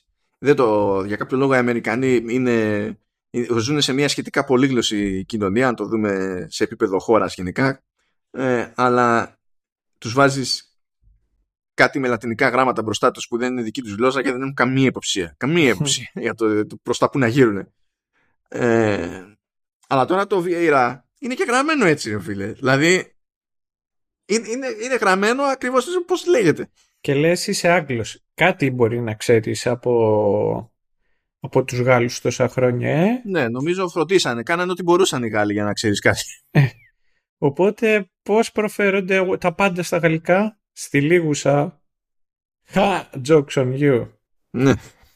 Ε, τέλος πάντων, ε, υποτίθεται ότι αυτό το μπλέξιμο που πήγε να κάνει εκεί πέρα με τον Barnes και το δικηγόρο του Silver το παίρνει προσωπικά ο Silver και σου λέει τώρα, τώρα δεν, δεν ήθελες να τα αφήσεις ήσυχα τα, τα πράγματα ε, τώρα, τώρα, τώρα θα δεις Α, έχω κάνει ένα highlight εδώ πέρα σε μια πάρα πολύ απλή στοιχομηθεία όταν ξεκαθαρίζεται ότι η Κάρμεν είναι όντως έγκυος και δεν έχει απλά καθυστέρηση. Λέει στον Τζόνι, We're having a baby. Και ο Τζόνι, επειδή είναι ο Τζόνι, λέει Badass. Επίσης, να σου πω εγώ ότι περίμενα ότι δεν θα είχαν. Ότι ήταν false alarm. Αφού τέτοιο είχε, είχε, και λιγμένα προφυλακτικά. Εντάξει, αυτό ισχύει, αυτό ισχύει αλλά anyhow. Να δούμε. Προσπαθεί να ισιώσει λοιπόν ο Τζόνι. Ε, μέχρι και η πρώην του εντυπωσιάζεται από την πρόοδο. Θέλει κιόλας να κρατήσει για το καλοκαίρι τον Ρόμπι για να έρθουν πιο κοντά. Εντυπωσιάζεται ακόμη περισσότερο η πρώην του. Ε, βέβαια πρέπει να βρει μια δουλειά ο Τζόνι γιατί είναι ξεκρέμαστο. Πρέπει να βγει κάπως κανένα φράγκο. Ε, και μαθαίνει από το σοφό της περιοχής. Να το ξέρετε αυτό. Αν χρειάζεστε έτσι κάποιο μεγάλο μάθημα ζωής ε, μπορείτε να το βρείτε από βετεράνους ενεχειροδανιστές. Mm. Εννοείται το Discovery Channel να είναι καλά. Ναι. ε, γιατί δοκίμασε να είναι. Δοκίμασε το gig economy για καλά. Να, άρα ήταν Uber driver, έκανε διάφορα εκεί, αλλά δεν τον ένοιαζε ποτέ να προσπαθεί και να τα κάνει όλα μαντάρα. Μάζευε πολλά μονάστερα. Ε, μέχρι που του είπε ο ενεχειροδανιστή ότι κοίταξε να δεις, το ζήτημα δεν είναι, λέει, δεν και καλά να απολαμβάνεις τη δουλειά σου. Κάθεσαι και τρως, ξέρω εγώ, τις δυσκολίες της δουλειάς σου. Γιατί, γιατί έχεις την οικογένεια από πίσω και για αυτό το κάνεις και αυτό είναι που, που σε ευχαριστεί. Κάνε κλικ ο Τζόνι. Δεν ξέρω πώς του περάσανε τέτοια νοήματα ξαφνικά με την πρώτη και δεν χρειάστηκαν τρεις σεζόν. Αλλά κάνει κλικ. Ε, γιατί είναι χειροδανιστή. Φαντάζομαι. Mm. Εν τω μεταξύ, το Σέβος Λαρούσο πηγαίνει σε μια φιλανθρωπική εκδήλωση εκεί πέρα. Συνειδητοποιούν απότομα ότι σχεδόν διοργανωτής είναι ο Σίλβερ. Ε, εκεί πάθει να κλακάζω ο Ντάνιελ διότι βλέπει τέλος πάντων ότι ο Σίλβερ τα λέει σε κάποια φάση στην Αμάντα. Τα λέει και με την τύπησα που είναι όντως η διοργανώτρια τέλος πάντων σε όλες τις φάσεις. Ε, απλά ο Σίλβερ στηρίζει αρχίζει και φαντάζεται πράγματα ότι λέει τα χειρότερα από εδώ, τα χειρότερα από εκεί. Τρώει μια έκρηξη ο Ντάνιελ στη... με την οριμότητα που μας έχει συνηθίσει όλοι, σε όλο το κομπρακάι. Ακριβώς. Ε, και γίνεται ρόμπα μόνος του, ξεφτιλίζει και την Αμάντα που υποτίθεται ότι είχε πρόσωπο στο... στη... στη φιλανθρωπία. Κομπλέ, κανένα πρόβλημα. Οκ. Okay. Και είμαστε στη φάση που λέει ότι εντάξει, μέχρι τώρα με λίγες μάχες την έχουμε βγάλει. Είναι κάτι ψιλά έχουν πέσει. Λίγο στο Μεξικό εκεί, με κάτι Αυστραλούς surfers, κάτι τέτοια, κάτι πρέπει να κάνουμε. Οπότε συναντιούνται σε water park. Κομπρακάι και Μιγιάκητο ε, και σφίγγουν λίγο τα πράγματα. Πρώτα απ' όλα βρίσκεται εκεί πέρα, βρίσκονται Μιγγέλ και Σαμ, awkward. Μιγγέλ και Ρόμπι που είναι τσιτωμένοι παρά τη, την πρόσφατη τριβή, εξακολουθεί να μην γουστάρει ένας τον άλλον. Ο Ρόμπι βρίσκει εκεί και τον Κένι και την Τόρι τέλος πάντων και προσπαθεί να τους πει δύο λόγια. Παιδιά, φύγετε από εκεί πέρα. Κόμπρακα είναι παράνοια. Ε, και δεν πετυχαίνει τίποτα. Α, ξέχασα. Είχε άλλη μια ωραία τάκα ο Τζόνι, μπορώ να πω. Όταν του έσκασε ο Δημήτρη για να του πουλήσει κινητό και του έσκασε σπίτι Λέει... Αυτός ο, ο, περί, ο περήφανος αντιπρόσωπος του ελληνικού λαού, ο Δημήτρης. Έτσι. Ο, ο Δημήτρης Αλεξόπουλος, ναι. Είναι και πατρινός, ρε, δεν μπορώ. και λέει, ήρθε λέει το dork to dork service. Α, αυτό ήταν, αυτό ήταν καλή ατάκα. Εντάξει. Συνεχίζεται το σφίξιμο, ο Ντάνιελ πηγαίνει στο Stingray που ε, ξέρουμε ότι έχει πει μούφες, έχει πει ψέματα για να καταλήξει τη φυλάκα ο Κρίς αλλά ε, προσπαθεί ο Ντάνιελ να τον πείσει και καλά. Ε, αντί να τον πείσει για οτιδήποτε τον φοβίζει περισσότερο. Ε, στραβώνει με τα πολλά ο Ντάνιελ, τα έχει κάνει μαντάρα λέει παραιτούμαι ξέρω εγώ δεν, δεν ασχολούμαι θα, θα πάω και στο Stingray να, να του ζητήσω συγγνώμη τον περιμένει εκεί ο Σίλβερ, τρώει ξύλο ο Ντάνιελ. Βασικά. Ε, καλά πάνε όλα για, το, για τον Ντάνιελ. Όλα βάσει σχεδίου. Ε, εν τω μεταξύ ο Τζον έχει τα δικά του, γιατί είπαμε, δεν γουστάρει. Δεν δε, δε γουστάρονται Μιγκέλ και Ρόμπι. Ε, προσπαθεί να τους φέρει πιο κοντά, τους κανονίζει χωρίς να τους προειδοποιήσει. Να, ε, γεύμα έξω και με το που βλέπει στον άλλο ξενερώνουν ε, δεν, πετυχαίνουν, δεν πετυχαίνει ούτε το μέγιστο τρίκ του Τζόνι τα καλύτερα, το καλύτερο breadstick της περιοχής. Δεν τους φέρνει ούτε αυτό κοντά. Ε, και σου λέει τι θα γίνει ωραία και σου λέει you know what fight it out. Σας έχει φάει σας έχει φάει βλακεία. Χτυπηθείτε. Και αυτό ήρθε και όλα δεν ήταν έμπνευση τέρμα του Τζόνι ήταν από τις ανθρώπινες στιγμές του Ντάνιελ που τα έλεγε εκεί πέρα με τον Τζόνι και λέει ότι κάτι μου λέει ότι αν δεν τα είχαμε αφήσει, λέει έτσι, το, αν δεν είχε μπει στον πάγο, λέει κόντρα όταν ήμασταν μικροί και απλά είχαμε. και δεν ήταν μόνο η φάση τουρνουά και μαζεύουμε τρεις πόντους και τα λοιπά. Και απλά είχαμε ξυλοφορτωθεί, ρε παιδί μου, μέχρι να, να ξεσπάσουμε όντως και να τελειώσει όλη αυτή η ιστορία, ότι δεν θα ήμασταν, λέει, όπως είμαστε σήμερα με τα, με τα κόμπλεξ. Ε, και σου λέει ο Τζόνι, κάτσε να δοκιμάσει τη θεωρία αυτή. Και Μιγγέλ και Ρόμπι πλακώνονται και λειτουργεί. Οπότε εντάξει. Μετά είναι best buds. Το οποίο θα, θα μπορεί να πει κάποιος ότι είναι παράλογο. Αλλά στην εφηβεία δεν είναι παράλογο. Οπότε ε, αποδέχομαι. Εν τω μεταξύ, σε ένα low point για την Αμάντα, ε, τα έχει παρμένα, σηκώνεται και φεύγει, καταλήγει εκεί πέρα σε μπαρ, τα πίνει, ε, τη λένε κάτι παλιές συμμαθήτριες για τότε που έσπασε ένα μάξι με μερόπαλο και ξεκινάνε πάλι ξύλο εκεί πέρα και όλο αυτό καταλήγει στη φάση «Α, κοίτα να δεις και εγώ από το πουθενά έμπλεξα σε, σε ξυλίκι όπως, όπως και ο Ντάνιελ και κοίτα να δεις ότι ε, είναι και το ζόρι που έχει τραβήξει ο Ντάνιελ με το Silver είναι κάτι που δεν είχα κατανοήσει τόσο καιρό και τα λοιπά. Και το μόνο που χρειαζόταν ήταν ένα random bar fight. Ναι, αυτό. Ε, εντάξει, βοήθησε και η ξαδέρφη, την οποία την εκόρταρε ο, ο, ο, ο Ντάνισαν όταν ήταν ε, παιδάκι. Ο Ντάνισαν ήταν μεγάλος πέφτουλας. Ε. Ήταν κοράκας από τους λίγους. Δηλαδή, πώς δεν ξέρω. Ναι, ισχύει. Ήταν το plot armor, ήταν με very thick. Ναι. Κάτι άλλο που πήρε χαμπάρι από τον Ντάνιελ πάντως ο Τζόνι ε, ε, είναι ότι υπάρχουν και ώρες στις οποίες ε, ε, ε, βολεύει ο λεγόμενος Johnny Classic. και τα παίρνει ρε παιδί μου ενώ έχει αποφασίσει ότι τώρα που είναι να μπλέξει δηλαδή προσπαθεί να φέρει το, τα δύο του παιδιά το ένα το δικό του το άλλο το, το θετό να τα φέρει κοντά έρχεται άλλο παιδί στη, στο πρόγραμμα και τα λοιπά σου λέει, ξέρω εγώ, μην πού να μπλέκω τώρα με κομπρακάκι και ιστορίες, έχουμε άλλα σοβαρότερα πράγματα. Αλλά σου λέει, you know what, ε, θα μπλέξουμε, πρέπει να το τελειώσουμε αυτό. Πρέπει να κάνουμε κάτι, βρε αδερφέ. Οπότε μετά έρχονται κάτι Κορεάτες. Mm. Έρχεται η κόρη του Kim Song Young, η, η Kim Daun. Λες μπράβο. Ε, οκ. okay. Έρχονται και άλλοι Κορεάτες δεν κατάφερε ποτέ να πει σχεδόν τίποτα στα Ιαπωνικά ο Silver και να μην είναι σάπιο. Έχει ολόκληρη συλλογή με, με κατάνα. Ιαπω... Ιαπωνικά όπλα, ξέρω και τα λοιπά και διάφορα από Ιαπωνία. Σου λέει διάφορα random στοιχεία από Ιαπωνική ουσκολογία. Ναι. Κάνει αναφορές και σε όντως θρυλικές μάχες, ξέρω για να πουλήσει μούρου και τα λοιπά. Ξαφνικά Κορεάτες. Mm.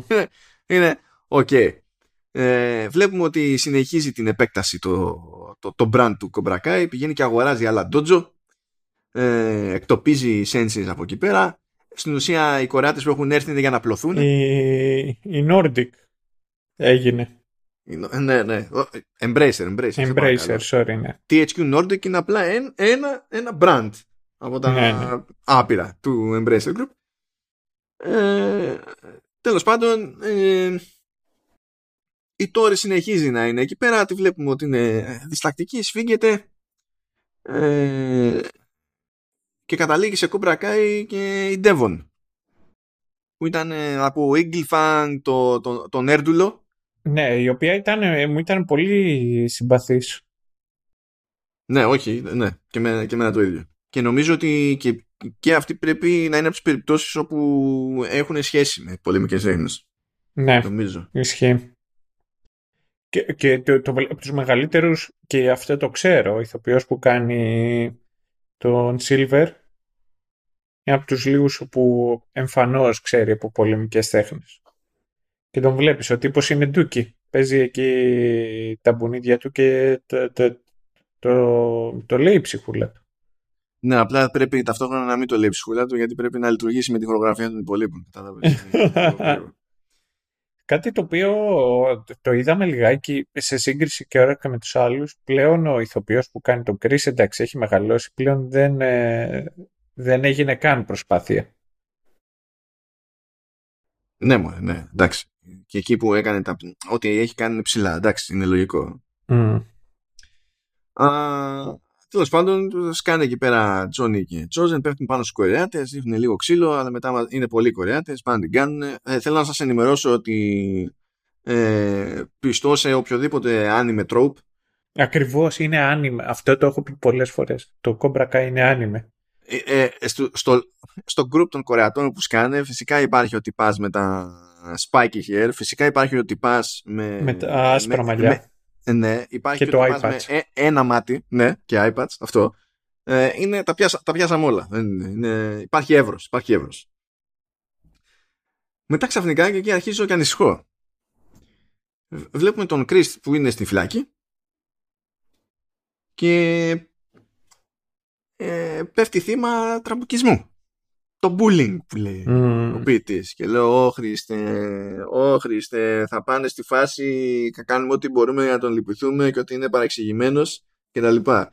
Και εκεί που ήδη ανησυχώ γι' αυτό, τον βλέπω και σκάει σε ψυχολόγο και λέω όχι τώρα θα λύσει τα πάντα όλα τα προβλήματα της ανθρωπότητας η, ψυχοθεραπεία λέω όχι μην μου το κάνετε αυτό είναι, είναι, είναι σάπιο κλισέ και αμερικανικό σάπιο κλισέ τέλος πάντων ε,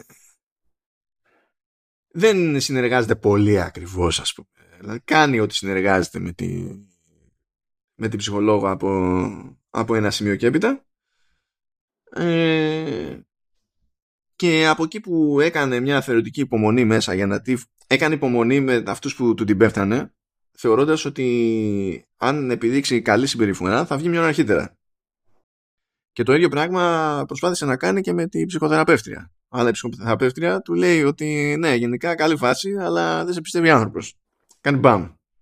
Ότι είναι μπουρδες τσίτωσε εκεί ο Κρίς που στην ουσία δεν ήταν θετική γνωμοδότηση για, ε, για ε, πρώιμη ε, αποφυλάκηση και σου λέει you know what κάνω τόση ώρα κάνω τόσο καιρό υπομονή δεν έχει νόημα η ψυχοθεραπεύτρια δεν πρόκειται να με πιστέψει πάω σε αυτούς που μου την πέφτουν τουλάχιστον τους κάνω τόπι τους κάνω τόπι. Να ευχαριστούμε για κάτι εδώ μέσα.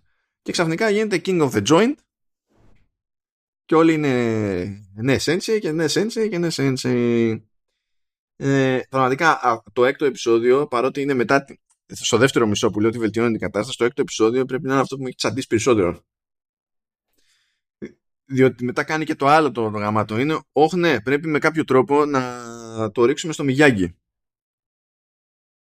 και σκάει η Αμάντα και τα, τα συζητάει εκεί και με το Chosen, τα συζητάνε και με τον Ντάνιελ και καλά κάποτε λέει ε, πριν, μια μέρα πριν παντρευτούμε είχα έρθει εδώ και μου είχε πει ο Μιγιάγκη κάποια πράγματα ε, και ναι, ότι είχε πολύ ψηλά ο, ο, ο Μίστερ Μιγιάγκη ε, και τε, τέλος πάντων και ιστορίες τέτοιες. Και λέω ναι δεν χρειάζεται πλέον. Είμαστε στην πέμπτη σεζόν δεν χρειάζεται.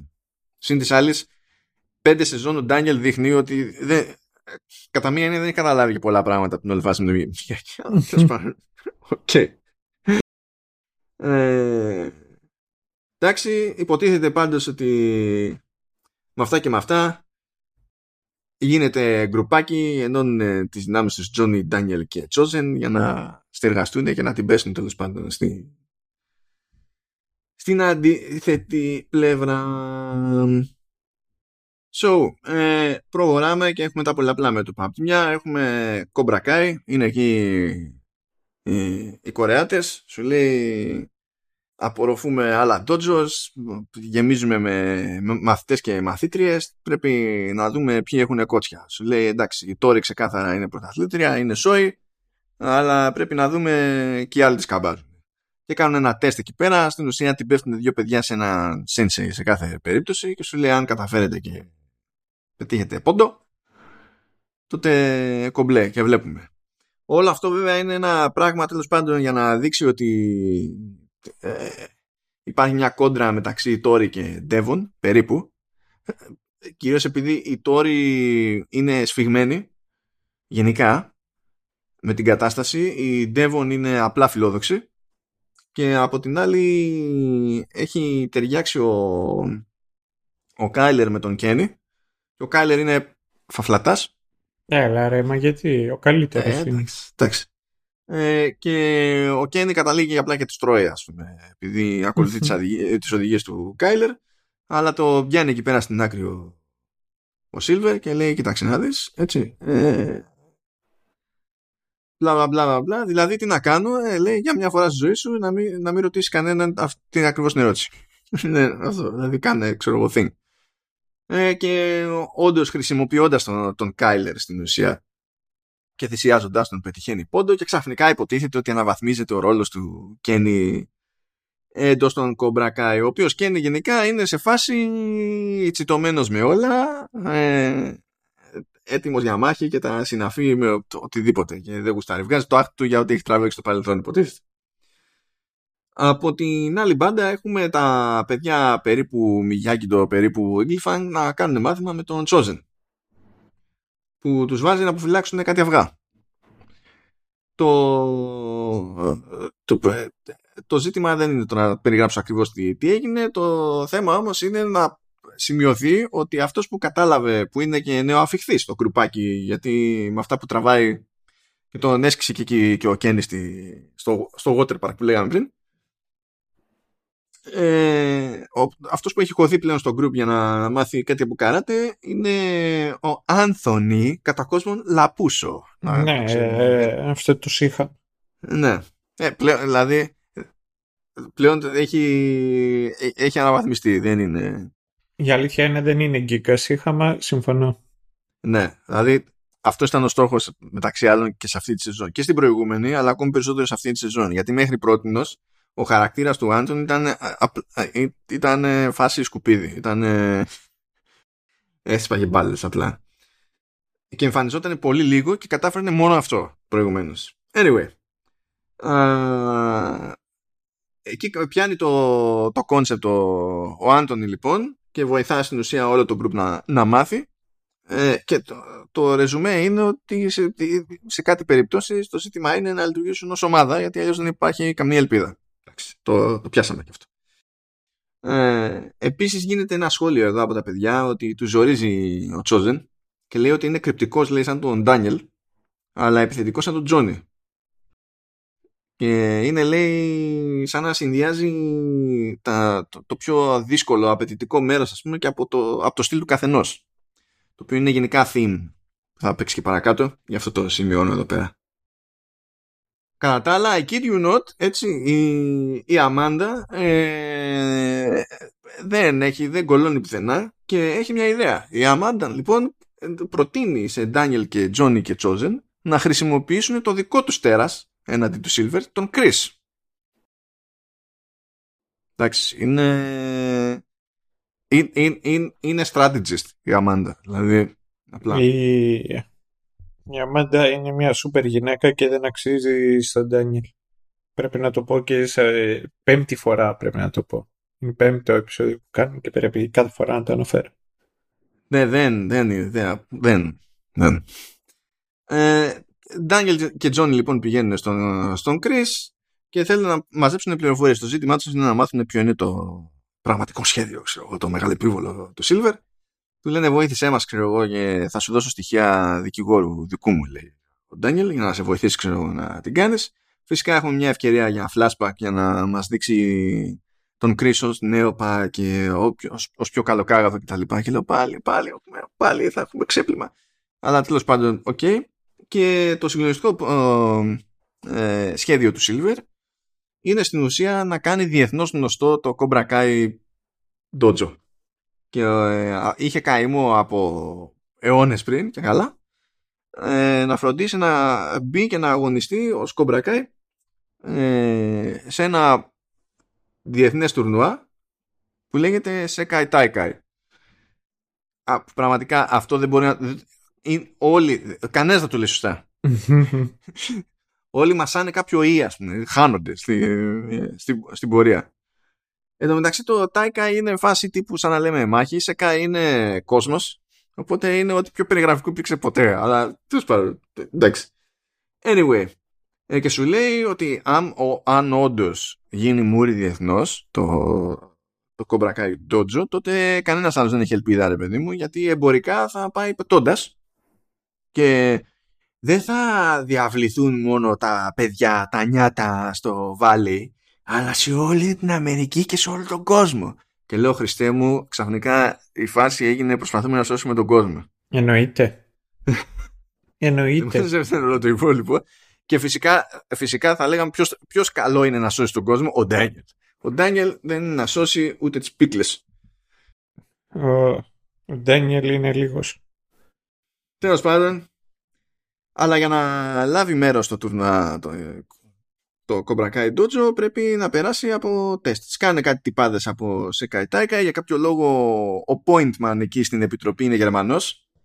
Χωρίς να έχει καθόλου γερμανική υπέροχη προφορά. Δεν είπε ούτε μία φορά νίνια. Ούτε, ούτε είπε this is a joke.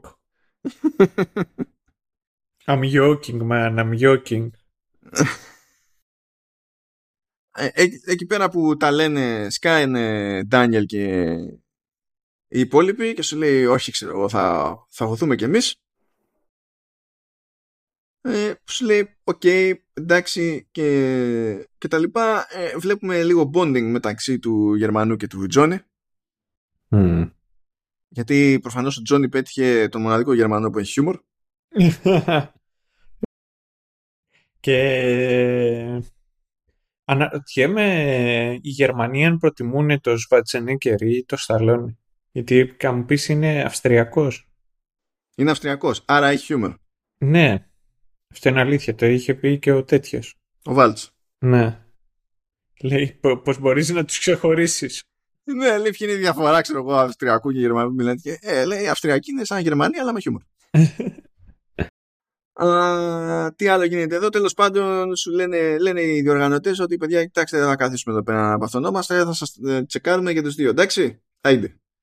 Η Kim Da-Eun θυμίζει στο Silver ότι κοιτάξτε να δεις εγώ ήρθα εδώ πέρα επειδή μου προσφέρεις μια ευκαιρία να απλωθούν στο παγκόσμιο στερέωμα οι, οι, οι φιλοσοφίες του πατέρα μου ξέρω εγώ και τα λοιπά. OK. Okay. Εντάξει.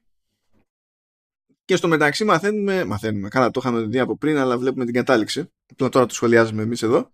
Ότι ενώ είχαν τα κοιμιάσει οι Τόροι με Chris και στην ουσία η Τόροι ήταν sleeper agent στο, σε Cobra Kai μεριά για να περνάει πληροφορίες στον Chris και κάποια στιγμή να κάνουν κάτι ξέρω εγώ για να σαμποτάρουν Cobra Kai μεριά.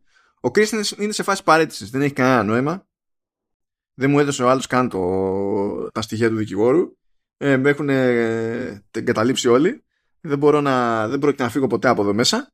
Ε, κάνε ό,τι νομίζεις. Και ξαναμένει ξεκρέμαστη τώρα για άλλη μια φορά. Ξενερώνει από τη ζωή της. Τέλος πάντων, είπαμε. Έχουν να κάνουν επίδειξη και τα δύο dojo, ξεκινάνε από την επίδειξη, μετά έχουν να κάνουν, σου λέει, ωραία, ωραία, ωραίες εντυπώσεις και από τις δύο μπάντες, αλλά δεν βγαίνει έτσι η δουλειά γιατί μας αρέσετε και οι δύο, άρα θα κάνετε ένα τουρνουά μεταξύ σας. Και ο Σίλβερ για σιγουριά δείχνει στον Κένι μία αντικανονική κίνηση ε, και φροντίζει μπαμ μπαμ να τη, να τη χρησιμοποιήσει στον Χοκ, να του κόψει την ανάσα και να μείνει κάγκελο ο Χοκ.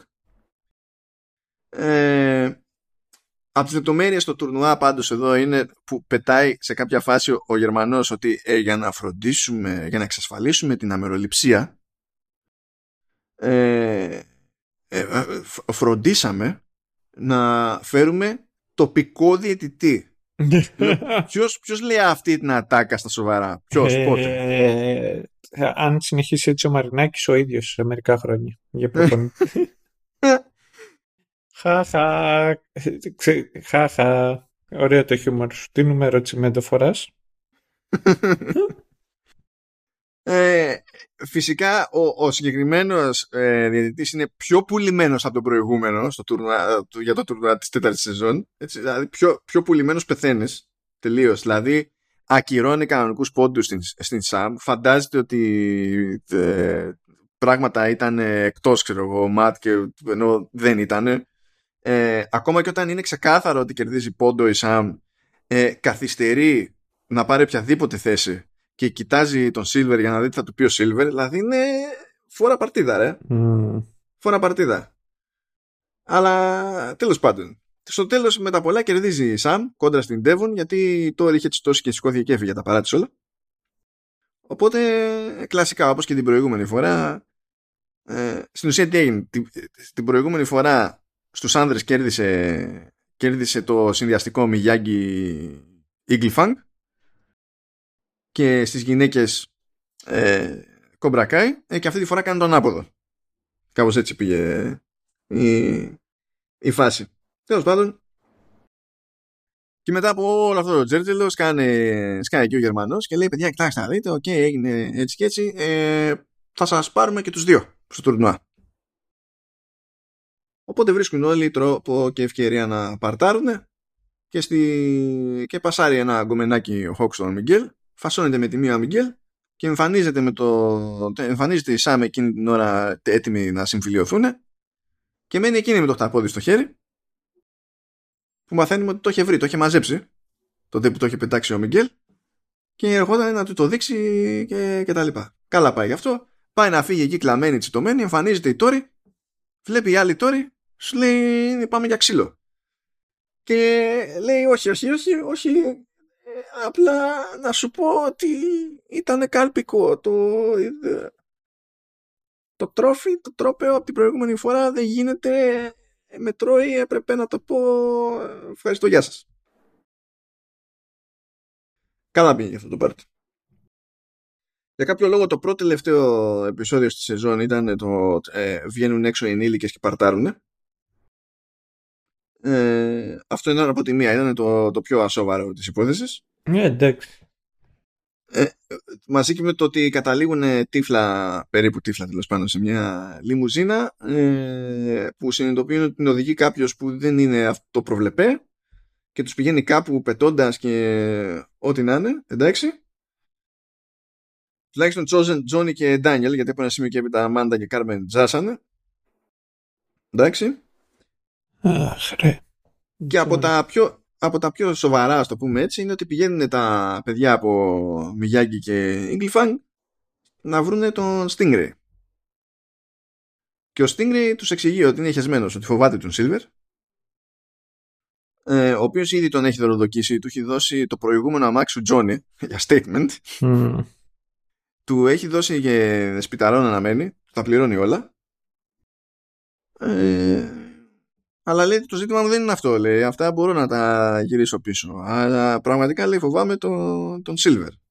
Οπότε μαλακώνει λίγο η εικόνα του, του Stingray ε, μαλακώνουν και λίγο τα παιδιά έναντι στο Stingray σου λέει τέλος πάντων να δούμε τι και πώς θα κάνουμε whatever για να φτάσουμε στο τέλος όπου μαθαίνουμε ότι εκείνος που ήταν στη λιμουζίνα ήταν ο Μάικ ο οποίος ήταν ε, πιωμένος και μάλλον έτσι βουτυγμένος στις κοκκες ε, που μου κάνει εντύπωση που σχολιάστηκε αυτό δεν είπε κανένας κόκα αλλά λέει ο Ντάνιελ ότι έτσι όσο βλέπω λέει το μάτι του δεν είναι λέει μόνο ποτά. Μου έκανε εντύπωση το βάλει αυτό σε κομπρακάρι. Γιατί δεν ήταν και περίπτωση υπονοείται χόρτο. Ναι, ναι, ναι. Ξεκάθαρα υπονοείται κόκα. δηλαδή αυτό. Ε, και είναι όλοι γκολ και σου λέει You know what, πάμε να ξυλοφορτώσουμε τώρα τον Σίλβερ. Ο Ντάνιελ λέει παιδιά, ε, όχι, δεν είναι έξυπνη ιδέα. Τον παρατάνε πίσω. Σκόνται και φεύγουν και πάνε να ρίξουν ξύλο τον μαζεύει η Αμάντα με τον Stingray παρακαλώ ο οποίος Stingray όταν φτάνει στο γιατί πηγαίνει αυτό το κρουπάκι ενώ οι, πρώτοι πήγανε στον Silver οι άλλοι πήγανε στο, στο Dojo όπου κάνουν infiltrate τα καλά τα παιδιά για να βρούνε και καλά βίντεο από κλειστό κύκλωμα που να δείχνει ότι ο Silver ξυλοφόρτωσε το, ε, το Stingray και όχι ο Chris.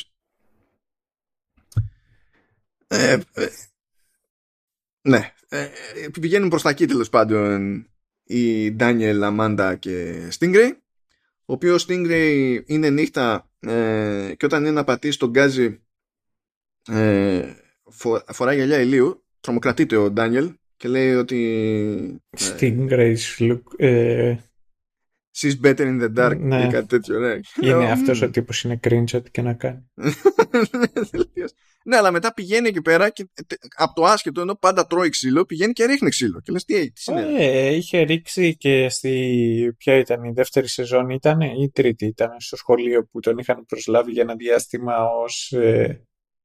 Α, ναι, το είχα ξεχάσει αυτό. Mm. Έχεις δίκιο, έχεις δίκιο. Τέλος πάντων, πλακώνονται εκεί πέρα, γιατί σκάνε και η κόμπρα στο, στο ντότζο, πλακώνονται εκεί μεταξύ τους. Υποτίθεται ότι ο στόχος είναι να προλάβει κάποιος να κάνει upload το, το κλιπάκι. Εν τω μεταξύ δεν έχουν βρει και το σωστό κλιπάκι για την περίσταση. Έχει μια ιδέα εκεί πέρα, λέει τώρα, δεν ξέρουμε ποια είναι η ιδέα, γιατί πρέπει να διατηρηθεί το suspense, αλλά κάτι βρίσκουν και κάτι προσπαθούν να κάνουν upload. Και έτσι είμαστε στο ένα μέτωπο, καθώς ο Chosen τρώει ξύλο στο Silver, τον χαρακώνει εκεί με, τα, με, με τις σπαθιές τρώει πολύ ξύλο και ο Τζόνι ο οποίος Τζόνι θυμάται κάποια στιγμή ότι να γίνει πατέρας και αυτό του, του, του δίνει buff Άρε Τζόνι. Second wind. έτσι ακριβώς αυτό ακριβώς έχω σημειώσει εδώ Second wind. ε, και ξυλοφορτώνει εκείνος.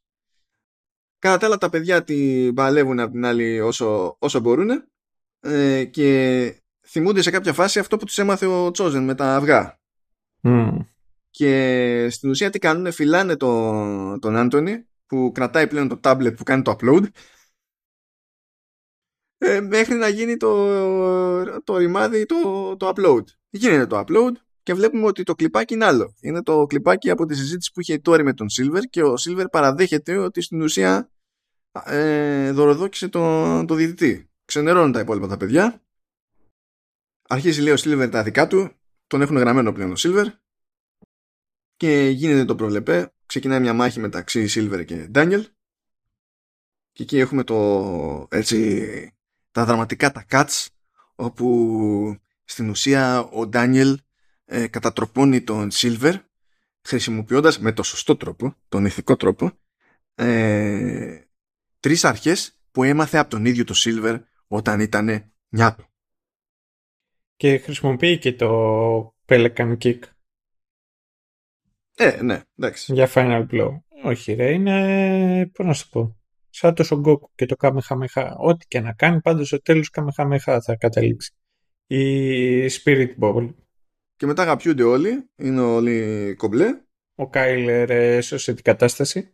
Ναι, ο Κάιλερ εξηγεί στους reporter ότι είναι ο ήρωας της βραδιάς ε, που ο Κάιλερ δεν ήταν καν, ας το πούμε, στη σωστή μπάντα. Άσχετο το τι έκανε στην μπάντα που ήταν. Εντάξει. Ε, συλλαμβάνεται ο Σίλβερ.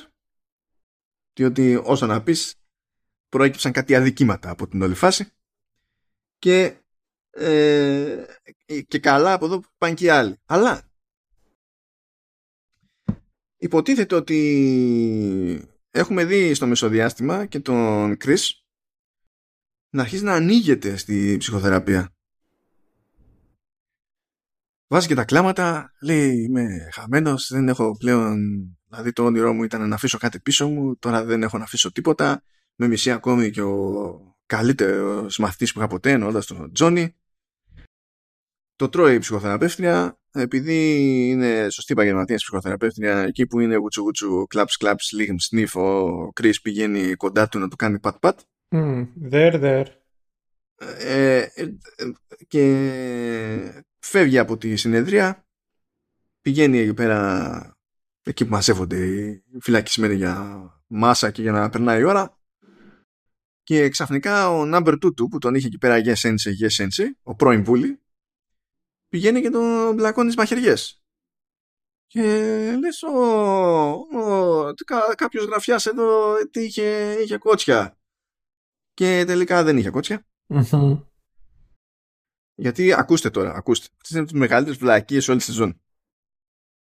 Τον βλέπουμε μετά στο νεκροτομείο. Με τα αίματα και τέτοια. Είναι εκεί ξάπλα. Είναι τώρα, δεν ξέρω αν είναι το δικαστή από πάνω, είναι δύο τύποι και, εντάξει, και πάνε να φύγουν. Και συνειδητοποιούν ότι κάτι είναι off. Και πηγαίνει ο ένας και τσεκάρει τα αίματα και από την υφή του φαίνεται κάτι περίεργο. Και επόμενη κίνηση που κάνει είναι να γλύψει λίγο για να δει τι παίζει. και συνειδητοποιεί ότι δεν είναι αίμα. Και τότε ξαφνικά πετάγεται ο Κρίστος, του κάνει τόπι στο ξύλο, παίρνει εκεί τη, τη, τη λευκή. Ξέρω πώ είναι στα ελληνικά τώρα. Ποδιά. Ναι, τη λευκή η ρόμπα. Πέρα. Η ρόμπα, ναι. Να το παίξει γιατρούλης γιατί πώς θα το έλεγες, Ρόουμπ, δεν θα το έλεγες. Ναι, απλά δεν μου ερχόταν ε, ε, ξεκινάνε οι δικοί του μέσα σαματά, ξέρω, πέφτει ξύλο για να δημιουργηθεί αντιπερισπασμός. Ε, βλέπουμε και ένα flashback για να δούμε ότι εκεί πέρα που του έκανε πατ-πατ όταν κυλούσε το, το δάκρυ η ψυχοθεραπεύτρια της άρπαξε το keycard και το άτομο δραπετεύει. Γιατί ως γνωστόν όταν όταν κάποιος μαχαιρώνεται και πηγαίνει κάποιος, δεν φροντίζει το πρώτο πράγμα που να τσεκάρει να είναι αν ο άλλος έχει πεθάνει όντως ή όχι. Απλά τον πηγαίνει στον οικοτομείο, τον αφήνει εκεί. Ε, δεν τσεκάρεις ούτε για παλμούς ούτε για τίποτα. Δεν υπάρχει κανένα πρόβλημα. Είναι ένα κουμπλέ. Ε, εντάξει, δηλαδή μπορούσαν και καλύτερα εκεί πέρα. Μπορούσαν και καλύτερα. Εκτιμώ το ότι τελικά όλα αυτά που φοβήθηκα ότι, ότι και καλά ο Κρι θα γίνει καλούλης και παρεξηγημένος κτλ. δεν συμβαίνουν. Δεν συμβαίνουν γιατί με έχει κουράσει αυτό το πράγμα. Με έχει κουράσει. Να το βλέπω σε 15 μεριές. Ε, αλλά το κάνανε σκατά. το, το πράγμα. Εκεί πέρα. And that's pretty much it. Οπότε καταλαβαίνετε ότι αφήνουν άνοιγμα και για επόμενη σεζόν. Όχι που δεν θα αφήνανε. Μα δεν έχει, δεν έχει κατά νου ότι από κάπου θα τελειώσει αυτή, αυτή η σειρά. Ναι, στο τέλος θα πεθάνει όντως ο τύπος κάνει τον Chris ας πούμε. Mm. Και απλά δεν θα έχουν επιλογή, θα πρέπει δεν ξέρω και εγώ τι. Something. Εντάξει. Μετά βέβαια θα φυτρώσει κάποιος από κόμπρα Kai που θα τον είχε πολύ ψηλά στο κεφάλι του τον Chris όπως είχε ο Ντάνιελ το Μιγιάκη και θα συνεχίζει για πάντα την κόντρα επειδή εγώ έτσι έμαθα. Και θα κλαίμε. Anyway, έστω ότι, έστω ότι πάει αυτή η υποτιθέμενη περίληψη. Για πάμε για, πάμε για ρεζουμέ, Σταυρό. Ναι, ρε. Ε, κοίταξε να δεις. Αυτό το οποίο μου κάνει εντύπωση και έχω να παρατηρήσω για αυτή τη σεζόν ε, είναι κατα, καταρχάς είναι ότι δεν ξαναπήγαν να κάνουν το ίδιο με, δεν πήγαν να κάνουν στο Miguel και στο Ρόμπι αυτό το οποίο πήγαν ε, και συνεχίσαν να κάνουν στο Τζον και στον Ντάνιελ. Δηλαδή ο Τζον και ο Ντάνιελ ε, ξεκινήσαν εκεί και ήταν cool και μετά άρχισαν πάλι και τα ξανακοπάνιοντουσαν. Και αυτό επιτέλους δεν έγινε με τον Μιγγέλ. Ε, ακόμα και σε κάποια στιγμή... Για να το πετύχουν αυτό όμως κοπανιστήκαν. Ναι. Αλλά θέλω να σου πω ο, Ντάνι, ο Ντάνιελ με τον ε, Τζόνι συνεχίζαν για πολύ μεγάλο διάστημα και πλακωνόντουσαν. Ενώ τώρα ο, ο, ο, Ρόμπι και ο Μιγγέλ ήταν πολύ πιο cool. Ακόμα και σε κάποια φάση εκεί που ήταν ο Ρόμπι και μιλούσε με την ε, Σαμ, ο Μιγγέλ λέει εντάξει, λέει είναι φίλοι, τα λένε. Ήταν πολύ πιο cool. Ε, και ευτυχώς πάλι δεν ξαναμπήκαμε σε αυτή τη διαδικασία να έχουμε αυτό το ερωτικό τρίγωνο. Αλλά γενικότερα νομίζω ότι και η αρχική κότερα αυτή που υπήρχε μεταξύ του Ντάνιελ και του Τζόνι προέρχεται κιόλας γιατί ο Ντάνιελ είναι ένα βλαμμένο που τα έχει μάθει όλα να γίνονται έτσι όπως θέλουν. Ε. Μου αρέσει αυτή η ψύχρεμη τοποθέτηση. Ε, εννοείται. Λοιπόν, και σκάει ο Ντάνιελς στο τσαρδί του Τζόνι και αρχίζει να τον λέει εκεί πούσι και το ένα και το άλλο. Ε, ο, ο Τζόνι απλά τον ανεβάζει κάτω και του λέει σύνελθε. Τι λες ρε βλάκα; Και του λέει ένα-δύο πράγματα και τον αρχίζει και τον ισιώνει τον ε, Ντάνιελ. Και αυτό είναι και κάτι το οποίο είναι ωραίο γενικότερα. Για, για μένα συνεχίζει και αυτό θα πρέπει να συνεχίζει και να είναι και η καρδιά του, του show είναι ο Τζόνι. Γενικότερα νομίζω ότι και από τους πιο παλιούς είναι αυτός ο οποίος το προσπαθεί ως ένα σημείο παραπάνω. Με, με δεύτερο τον Chris, ο οποίος νομίζω είναι σαν να μην σταμάτησε ποτέ να παίζει αυτό το χαρακτήρα. Ε, είναι η φάτσα, είναι η φάτσα. Ε, ισχύει. Ενώ ο Ντάνιελ δεν ξεκίνησε ποτέ να παίζει. Period. Ε, αυτό. Ε, και ε, και γενικότερα προτιμάω ε, όσο έχει περισσότερο Τζον. Επίσης ε, ε, μου αρέσει και περισσότερο και όταν ήταν λιγότεροι χαρακτήρες με τους οποίους προσπαθούσαμε, με τους οποίους είχαμε taps. Και καθώς προχωράνε και έρχονται οι σεζόν, ε, νιώθω ότι απλά θα μπουν κάποιοι καινούργιοι χαρακτήρες ή θα γίνουν κάποια πράγματα μόνο και μόνο για να κάνουν. Αυτός ο οποίος είναι πραγματικός ήρωας και τον αγαπάω είναι, είναι ένας μαύρος που έχει τα μαλλιά του ράστα. Α, ναι, ναι. Αυτός ο αλήτης από την πρώτη μέρα ήταν πιστός στο Κομπρακάι και μέχρι την τελευταία συνέχιση και ήταν πιστός και γι' αυτό το λόγο τον αγαπάμε και, και μην έχει τίποτα να πει ε, Και μεγάλη μου ερώτηση είναι και αυτό το οποίο σκέφτομαι είναι τι γίνεται από εδώ και πέρα. Εντάξει. Ε, προ, προφανώς το Sekai Takai είναι το επόμενο, εντάξει.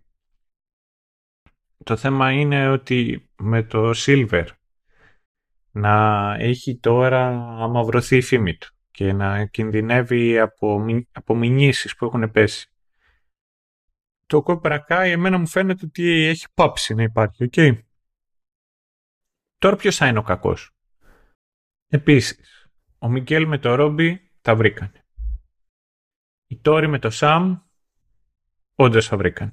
Η Τόρι με την Σαμ. Ε, ναι, η Τόρι με τη Σαμ τα βρήκανε. Ε, επίσης... Και Σαμ με Μικέλ τα βρήκανε. Ναι, επίσης αυτό θα έλεγα μετά. Τα ζευγάρια αυτά τα οποία έπρεπε να ήταν είναι στη θέση τους.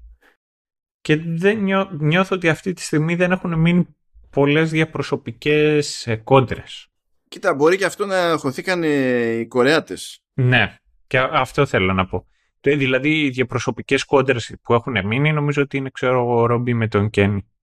Αλλά και αυτοί, εντάξει, να πάνε να χεστούν. Ξέρω, ο, νομίζω ότι ο Ρόμπι είναι υπεράνω. Και ο Κένι σφίχτηκε τώρα με ναι. την κατάληξη αυτή και αυτός ξενέρωσε και ήταν από τους πρώτους που έβγαλε και τον πλουζάκι κομπρακάι αφού είδε τι κουμάσινο Σίλβερ και τέτοια. Ναι. Ο Πένις Πρέθ επίσης είναι για κλωτσιές. Ναι, ναι, ναι, εντάξει. Ήταν, δεν το ανέβαια, αλλά για την ιστορία τέλος πάντων αυτός ήταν από μεριά Μιγιάκητο και τέτοια, αλλά στην ουσία ήταν double agent. Και ε, τους ρουφιάνευε κομπρακά η μεριά.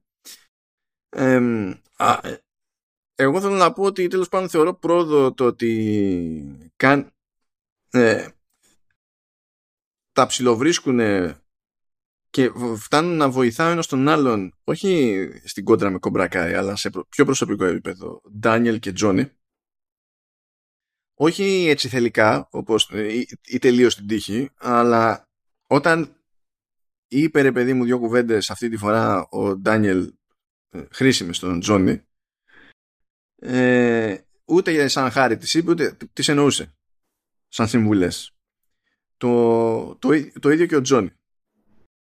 Βέβαια, και πάλι, πιο πολύ στην πραγματικότητα εξελίσσεται ο Τζόνι παρά ο Ντάνιελ. Ο Ντάνιελ σε μεγάλο βαθμό παραμένει ακίνητος. Ναι, μεν δεν βλέπει τον Τζόνι όπως τον έλεβε παλιότερα, αλλά αυτό δεν σημαίνει ότι έχουν αλλάξει οι ευρύτερες αιμονές του. Είναι εκεί πέρα. Ζουν και βασιλεύουν.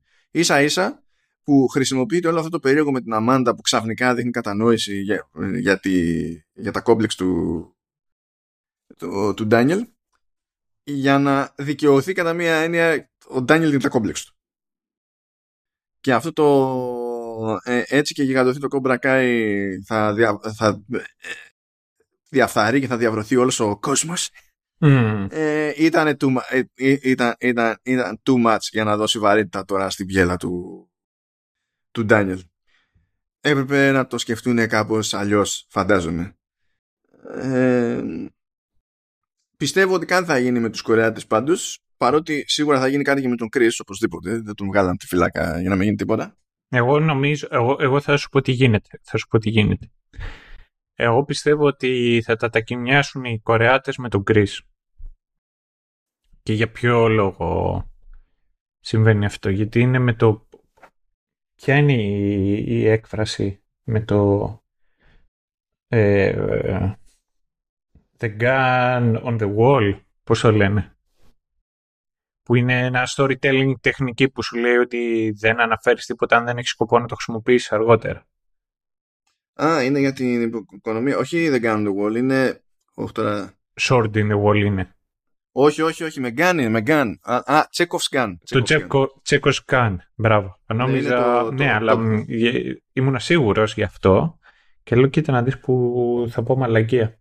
Και ε, εξ αρχής ήξερα ότι ήταν το Τσέκος Γκάν.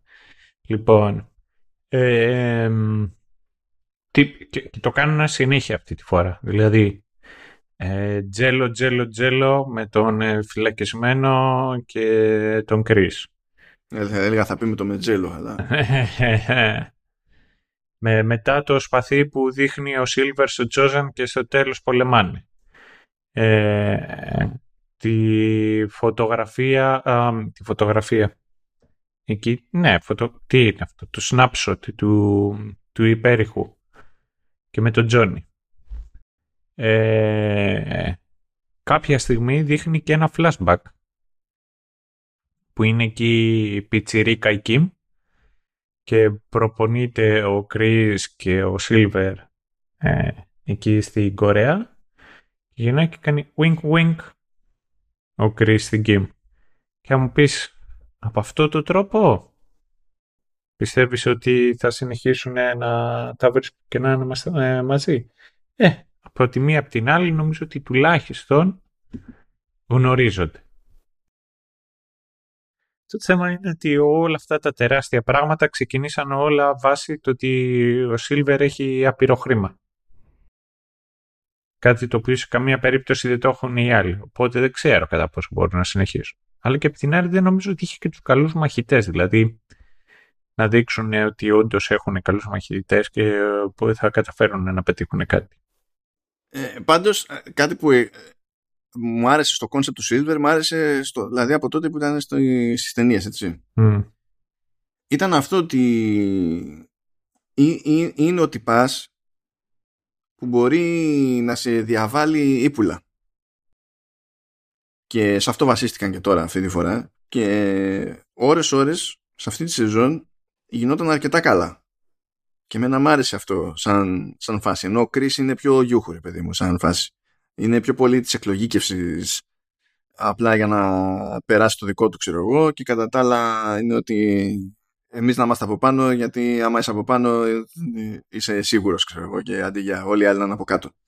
Ε, τώρα το, ο καημός του Silver για το να γίνουμε μεγάλη αλυσίδα και να κατακτήσουμε τον κόσμο αυτό είναι ένα απλό ψώνιο. Αλλά ο τρόπος με τον οποίο διαβάλει τους υπολείπους γύρω του ή βάζει τον Ντάνιελ που δεν θέλει πολύ ο Ντάνιελ να τσιτωθεί ε, απλά παίζοντας με τη φαντασία του ναι. χωρίς να κάνει κάτι εκείνη, εκείνη την ώρα. Αυτό γενικά για μένα κάνει ενδιαφέροντα ε, χαρακτήρα τον, τον Silver και σχεδόν θα μου λείψει γιατί πιστεύω ότι θα είναι πιο πιθανό πάντα να περάσουμε σε κάτι του στυλ ο, ο κακός είναι κακός Εντάξει, και πάλι τώρα ο κακός ήταν κακός, απλά είχε διαφορετικούς τρόπους να το...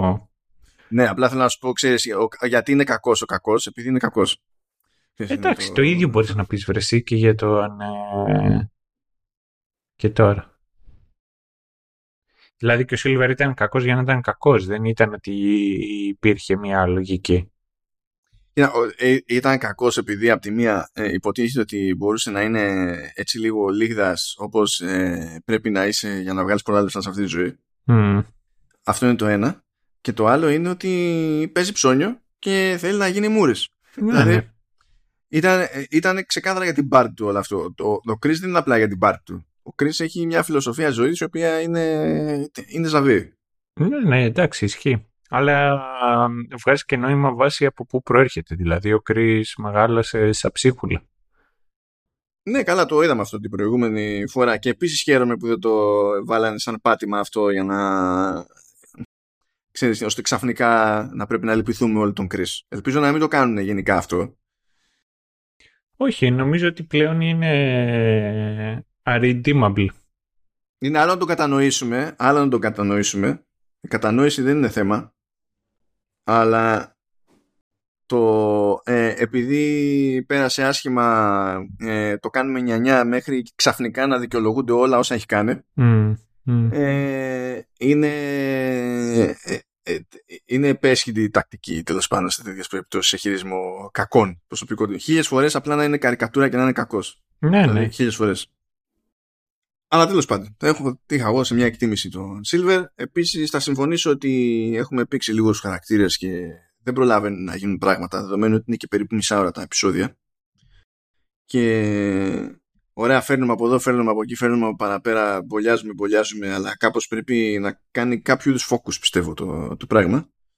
Βέβαια, αυτό μπορεί να γίνει θεωρητικά και χωρίς να εξαφανιστούν χαρακτήρες. Ένας τρόπος είναι να μειώσει τις κόντρες. Και είδαμε ότι σε αυτή τη, τη σεζόν μειώθηκαν πολύ οι κόντρες. Δεν περιμένεις να δεις τι θα γίνει με Ρόμπι και Μιγγέλ. Π.χ. Έτσι. Ώστε ε, να έχεις το περιθώριο να εστιάσεις μετά κάπου αλλού και να υπάρχουν κάποιο είδους από stakes. Τέλος πάντων, να πεις ότι κάτι γίνεται εδώ πέρα. Αλλά ναι, δεν αισθάνομαι πολύ σίγουρος για το προς τα που μπορεί να πάει χωρίς... Δηλαδή, αποφεύγοντας τη ε, γραφικότητα τέλος πάντων ενδεχομένως την υπερβολική γιατί έτσι κι αλλιώς προσπαθεί να είναι σχετικά ανάλαφρο δεν είναι τέρας λογική στο το franchise εντάξει τώρα. Κάτι τελείως random που θέλω να πω. Μιας και είπες πριν για το για τη φάση με το σπαθί. Ε, πετάγεται ο Silver εκεί πέρα και λέει αυτό το σπαθί είναι τέτοιο το είχε το χρησιμοποιούσε ο Τάδε ε, στη, ε, στη πέμπτη μάχη τη, της, Κανα, ε, της Καβανακατζίμα. Εντάξει, OK, okay, ξέρω. Μπράβο. Και λέω κάτσα να δω τώρα, επειδή με Αμερικανούς έχεις να κάνεις, δεν ξέρεις από πού θα σου έρθει. Ναι. Είναι legit μάχη. Κοιτάζω, είναι legit μάχη. Στην πραγματικότητα όλο αυτό είναι μια σειρά από μάχες που κρατήσανε, δηλαδή ήταν χαμός μεταξύ δύο παρατάξεων για να ελέγξουν την ίδια περιοχή και ο όλος διαπληκτισμός κράτησε 11 χρόνια. Πολύ πρακτικό ακούγεται γενικά. Εντάξει, εδώ υπήρχε ο εκατονταετής πόλεμος. Καλά, ναι, αυτό ήταν εντάξει. Ναι. Ήταν λες και... Σαν, ε, ήταν σχεδόν σαν να έχει συστηματικά επεισόδια στο, σε γήπεδο. ναι, ναι. Σε κάθε αγωνιστική αυτό. Φάση, ε, και υποτίθεται ότι όντως έχει μείνει στην ιστορία τέλος πάντων ε, στη, στην όλη φάση αν και ε, νομίζω ότι η πέμπτη μάχη τεχνικώς δεν είναι η πιο πολύκροτη ας το πούμε έτσι αλλά τέλος πάντων σίγουρα όμως ήταν η τελευταία ε, έχουν εξοραϊστεί πολύ τα γεγονότα από τότε διότι σχετικά σύντομα όλα αυτά ήταν 16ο αιώνα. Σχετικά σύντομα τέλος πάντων είχε σταθεροποιηθεί η φάση στη, στην Ιαπωνία. Ήταν επί σογκουνάτου του Τογκουκάουα και είχαν στην ουσία ξεκληριστεί οι συγκεκριμένες οικογένειες που πλακώνονταν εδώ πέρα. Δεν ήταν ότι ξέρεις κάποιον υποστήρι... κάποιος, ε, κάποια πάντα υποστήριζε το καθεστώς, κάποια δεν υποστήριζε και το καθεστώς θα νοιαζόταν για το αν εξοραίζονται τέτοιου είδους κατορθώματα και τέτοια. Οπότε περάσανε στο πλαίσιο του ρομαντισμού και έχουν γιγαντωθεί ε, και είναι και πηγή έμπνευση για διάφορες τέχνες κτλ. Okay. Αλλά δεν ξέρω, δεν ξέρω στο, στο Cobra αν είναι μάγκες με αυτή την αναφορά ή απλά έτυχε.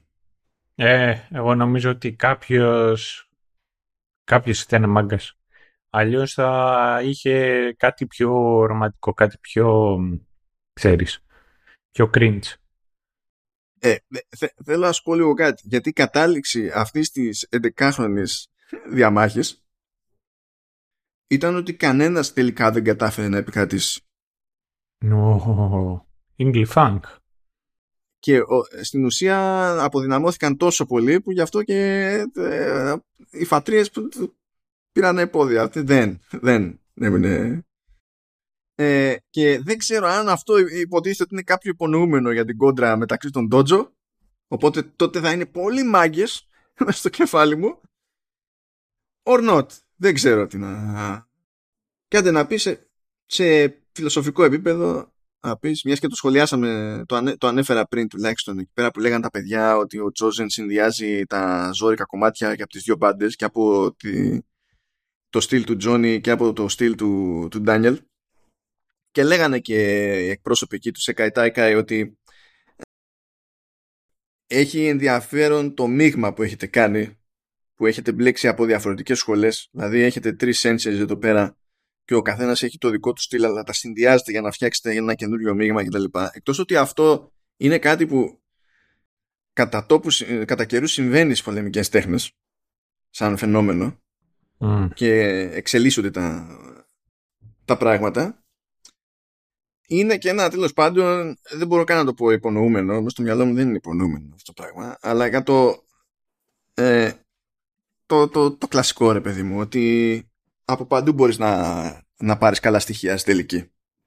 Κάτι που ε, σημαίνει ότι στο τέλος ο συνδυασμός, το τι διαλέγεις, που είναι δική σου επιλογή τέλος πάντων, είναι που θα κάνει τη διαφορά. Είναι σαν να κάνεις curation, ας πούμε, στην ναι, ναι. υπόθεση. δεν είναι καινούριο concept από την άποψη ότι έχουμε δει ήδη χαρακτήρες να πηγαίνουν από Μιγιάγκη σε Κόμπρα, από Κόμπρα σε Μιγιάγκη ε, και να βλέπουμε τα παιδιά ότι έχουν μάθει κάτι χρήσιμο εκατέρωθεν και το συνδυάζουν. Αλλά εδώ ήταν, ρε παιδί μου, πιο ε, πιο fancy έτσι σαν στυλ να το, να το πούνε και να το δείξουν. Βέβαια όταν έβλεπα εγώ να στέκονται δίπλα-δίπλα Chosen Johnny και Daniel με ύφος ότι εμείς εδώ που εκπροσωπούμε κατά μία έννοια άλλα πράγματα και ενώσαμε τις δυνάμεις μας γιατί είμαστε μια μεγάλη οικογένεια στην πραγματικότητα κτλ. Μου θύμισε μια σκηνή από παλαιότερα The Game Awards που είχαν σκάσει επί σκηνής τέτοιο ε, ο, ο Σον Λέιντεν της Sony, ο Phil Spencer από το Xbox της Microsoft και ο, και ο Satoru Iwata συγχωρεμένος από Nintendo. Για να δείξουν συμβολικά ρε παιδί μου ότι we're in this together. Ναι, δηλαδή είμαστε ναι. ανταγωνιστές και τα λοιπά αλλά είμαστε ένα πράγμα. Αυτό, αυτό το vibe μου έβγαλε εμένα και αν κάποιος αναρωτηθεί και είμαι πιέσει, μπορώ να κάνω και συγκεκριμένη αντιστοίχηση των προσωπικότητων σε κάθε περίπτωση. αλλά νομίζω ότι δεν είναι το σωστό podcast για κάτι τέτοιο. Κράτα το, ρώτα τον, ρώτα τον ε, θείο τον Ηλία. Όταν τον θα ρωτήσω, θα κάνω, θα κάνω την προσπάθεια. αλλά ναι, κάπως έτσι. Και από την πλευρά μου πιστεύω that's pretty much it. Ναι, νομίζω ότι αυτοί ήμασταν. Ναι. Αυτή, ναι. Καλά, γενικά αυτοί είμαστε. αλλά τέλος πάντων. ή τέτοιοι είμαστε, ξέρω εγώ να το πάμε πιο γραμματικά. Γιατί αυτοί είστε. Ναι, το ένα φέρνει το άλλο. Δηλαδή, ε, επειδή αυτοί είστε και εμείς είμαστε αυτοί. Τέλος πάντων, που σας βλάχανε, τι να σας κάνουμε. Τι χαρά, τι χαρά, πάει άλλη μια σεζόν. Mm. Ε, πενιντάρισε και το Showrunners. Αυτό είναι το 50 επεισόδιο. Πενινταρίσαμε. Πενινταρίσαμε, πενινταρίσαμε. Πόσα χρόνια κάνουμε αυτή την αμαρτία; Ε, είναι δύο χρόνια και κάτι ψηλά. Δύο χρόνια, ε. Πω, ήμουν νιός και γέρασα. Ε, για να... Για να, για να, για να μάθετε που φτάσατε ως εδώ ε, τα, το, το μενού υποτίθεται ότι έχει κάτι όρεξη έχει Cyberpunk. Yeah. Ε, και δεν θυμάμαι ακριβώς με ποια σειρά ποιο θα έρθει η πρώτο, ποιο, γιατί είναι άλλες ημερομηνίες τώρα και, που τελειώνει το καθένα και δεν θυμάμαι ποιο, ποιο βολεύει. Αλλά φυσικά θα έχει το μενού Rings of Power και House of the Dragon. FYI, εγώ θα πω αυτό. Και, θα τε, και αυτός ήμουνα. Ε, είναι ένα πράγμα στη ζωή μου που είμαι legit nerd. Και αυτό είναι το Lord of the Rings. Και οτιδήποτε έχει να κάνει γενικότερα με το Tolkien. Και μέχρι στιγμής δεν έχω δει μισό επεισόδιο. Οπότε περιμένω να τα μαζέψουμε όλα αυτά και να έρθει η ώρα για αυτό το επεισόδιο. Θα έχω απίστευτες απορίες για, για, για το πώς φαίνεται όλη η φάση από τη δική σου την πάντα. Ναι. Θα έχω απίστευτες, απίστευτες απορίες και νομίζω ότι αυτή θα είναι και η δική μου χαρά. Ναι. Οπότε θα κοιτάξουμε και όλες όταν θέλουν να ηχογραφήσουμε το συγκεκριμένο επεισόδιο. Θα είμαι ξεκούραστος. Θα έχω εδώ πέρα την καβάντζα μου να είμαι και θα γράψουμε για όσο χρειαστεί. λοιπόν, pretty much αυτό. Και μετά από αυτή την ευχάριστη άπειλη, χαιρετούμε. Να είστε καλά ναι. και υπομονή μέχρι την επόμενη καμενίλα. Bye bye. Ciao.